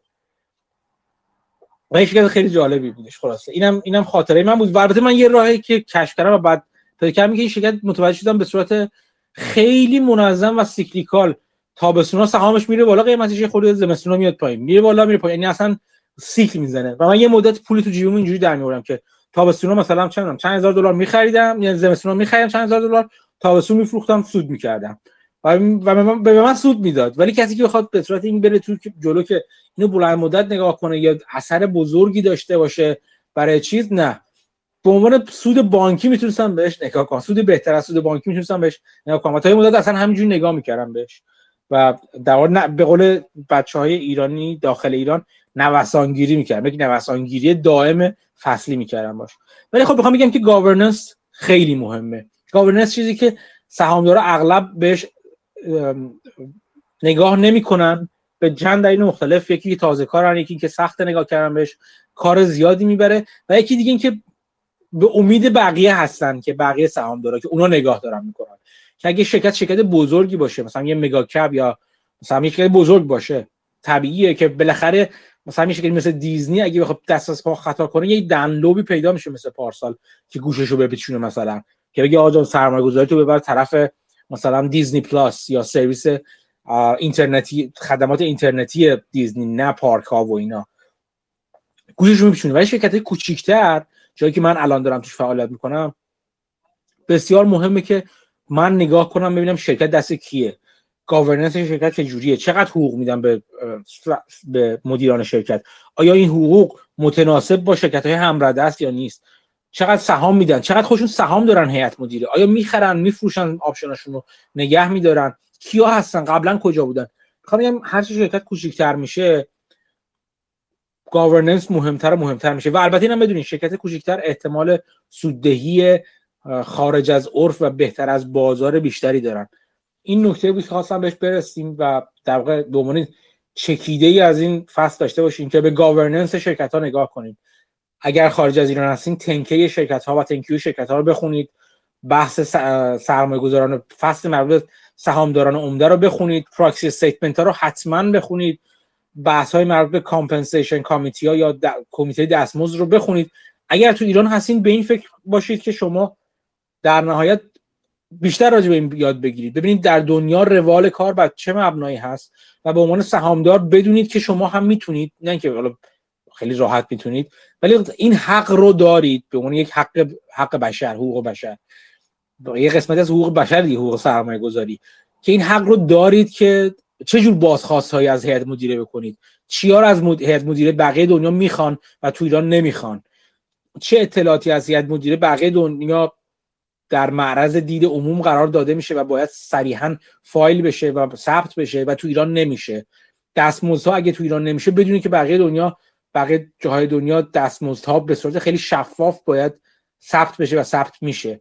اینا چیزایی هستی که به نظرم جا داره تو ایران کار بشه روش. من چندین راجع به اکتیویستی صحبت اکتیویستا صحبت کردم. اگر من یه روز مجبور بشم برگردم به ایران و بخوام حتما تو بازار ایران سرمایه گذاری کنم مطمئن باشین به خاطر نوع شخصیتی که دارم به قول معروف میگن لیمو رو لیمونات می‌کنم و فکر می‌کنم یه راه خوبش این هستش که سرمایه صندوق سرمایه گذاری اکتیویستی درست کنید. جمعا با دوستاتون با خانوادهتون با افراد همفکرتون و باهاش حمله کنید به شرکت های کوچیکی که می‌تونید بچرخونیدشون و از بحث گاورننس بهشون نفوذ کنید و بتونید بچرخونیدشون و شرکت رو سودده کنید و بفروشید شرکت رو. این این راهی هست که به نظر سخت میاد و سخت هست. به نظر غیر ممکن میاد و به نظرم غیر ممکن نیست اگر هدف درست انتخاب بشه. و راهی هست که به نظرم از ازش پول می‌تونید در بیارید تو ایران اگر تو ایران هستید. من یکی دو نفر از دوستام هستن که این کار انجام میدن. اگر یه روزی من برم ایران احتمالا چندین بار گفتن که منم برم بهشون بپیوندم و ملحق بشم بهشون. ولی می‌خوام بهتون بگم که این کار ممکن هستش در مورد شرکت های کوچیک. اگر ایران هستید به این فکر کنید. در انتها از همه از هر چهار دوستی که زحمت کشیدن و چهار فصل رو توضیح دادن و توضیح بسیار خوبی هم دادن هر چهار نفر تشکر می‌کنم. فردا ما چهار فصل بعدی رو انتخاب صحبت می‌کنیم. دوستانی که هستن اگر لطفا یک اعلام آمادگی بکنن در این حد که من آمادم از چهار نفر بعدی چون من یک نفرشون رو هیچ چیزی نه نفر فصل هشتم رو فقط می‌دونم یک آقای به اسم یا خانومی به اسم ای هستن که می‌خوان در مورد صحبت کنن. اگر اعلام آماده بکنم فصل پنجم ششم هفتم هشتم رو ممنون میشم که بدونیم که ما فردا دوستان در واقع پای قولشون وای میستن و بحث رو ادامه میدن. از همه ممنونم. تا فردا ساعت دوازه وقت ساحل شرقی. و نمی‌دونم چند به وقت هشت و نیم نه نیم چند دقیقا. به وقت تهران که دوباره جمع میشیم دورم و چهار فصل بعدی رو می‌خونیم. از همتون خداحافظی می‌کنم. ممنونم و خدا نگهدار همگی.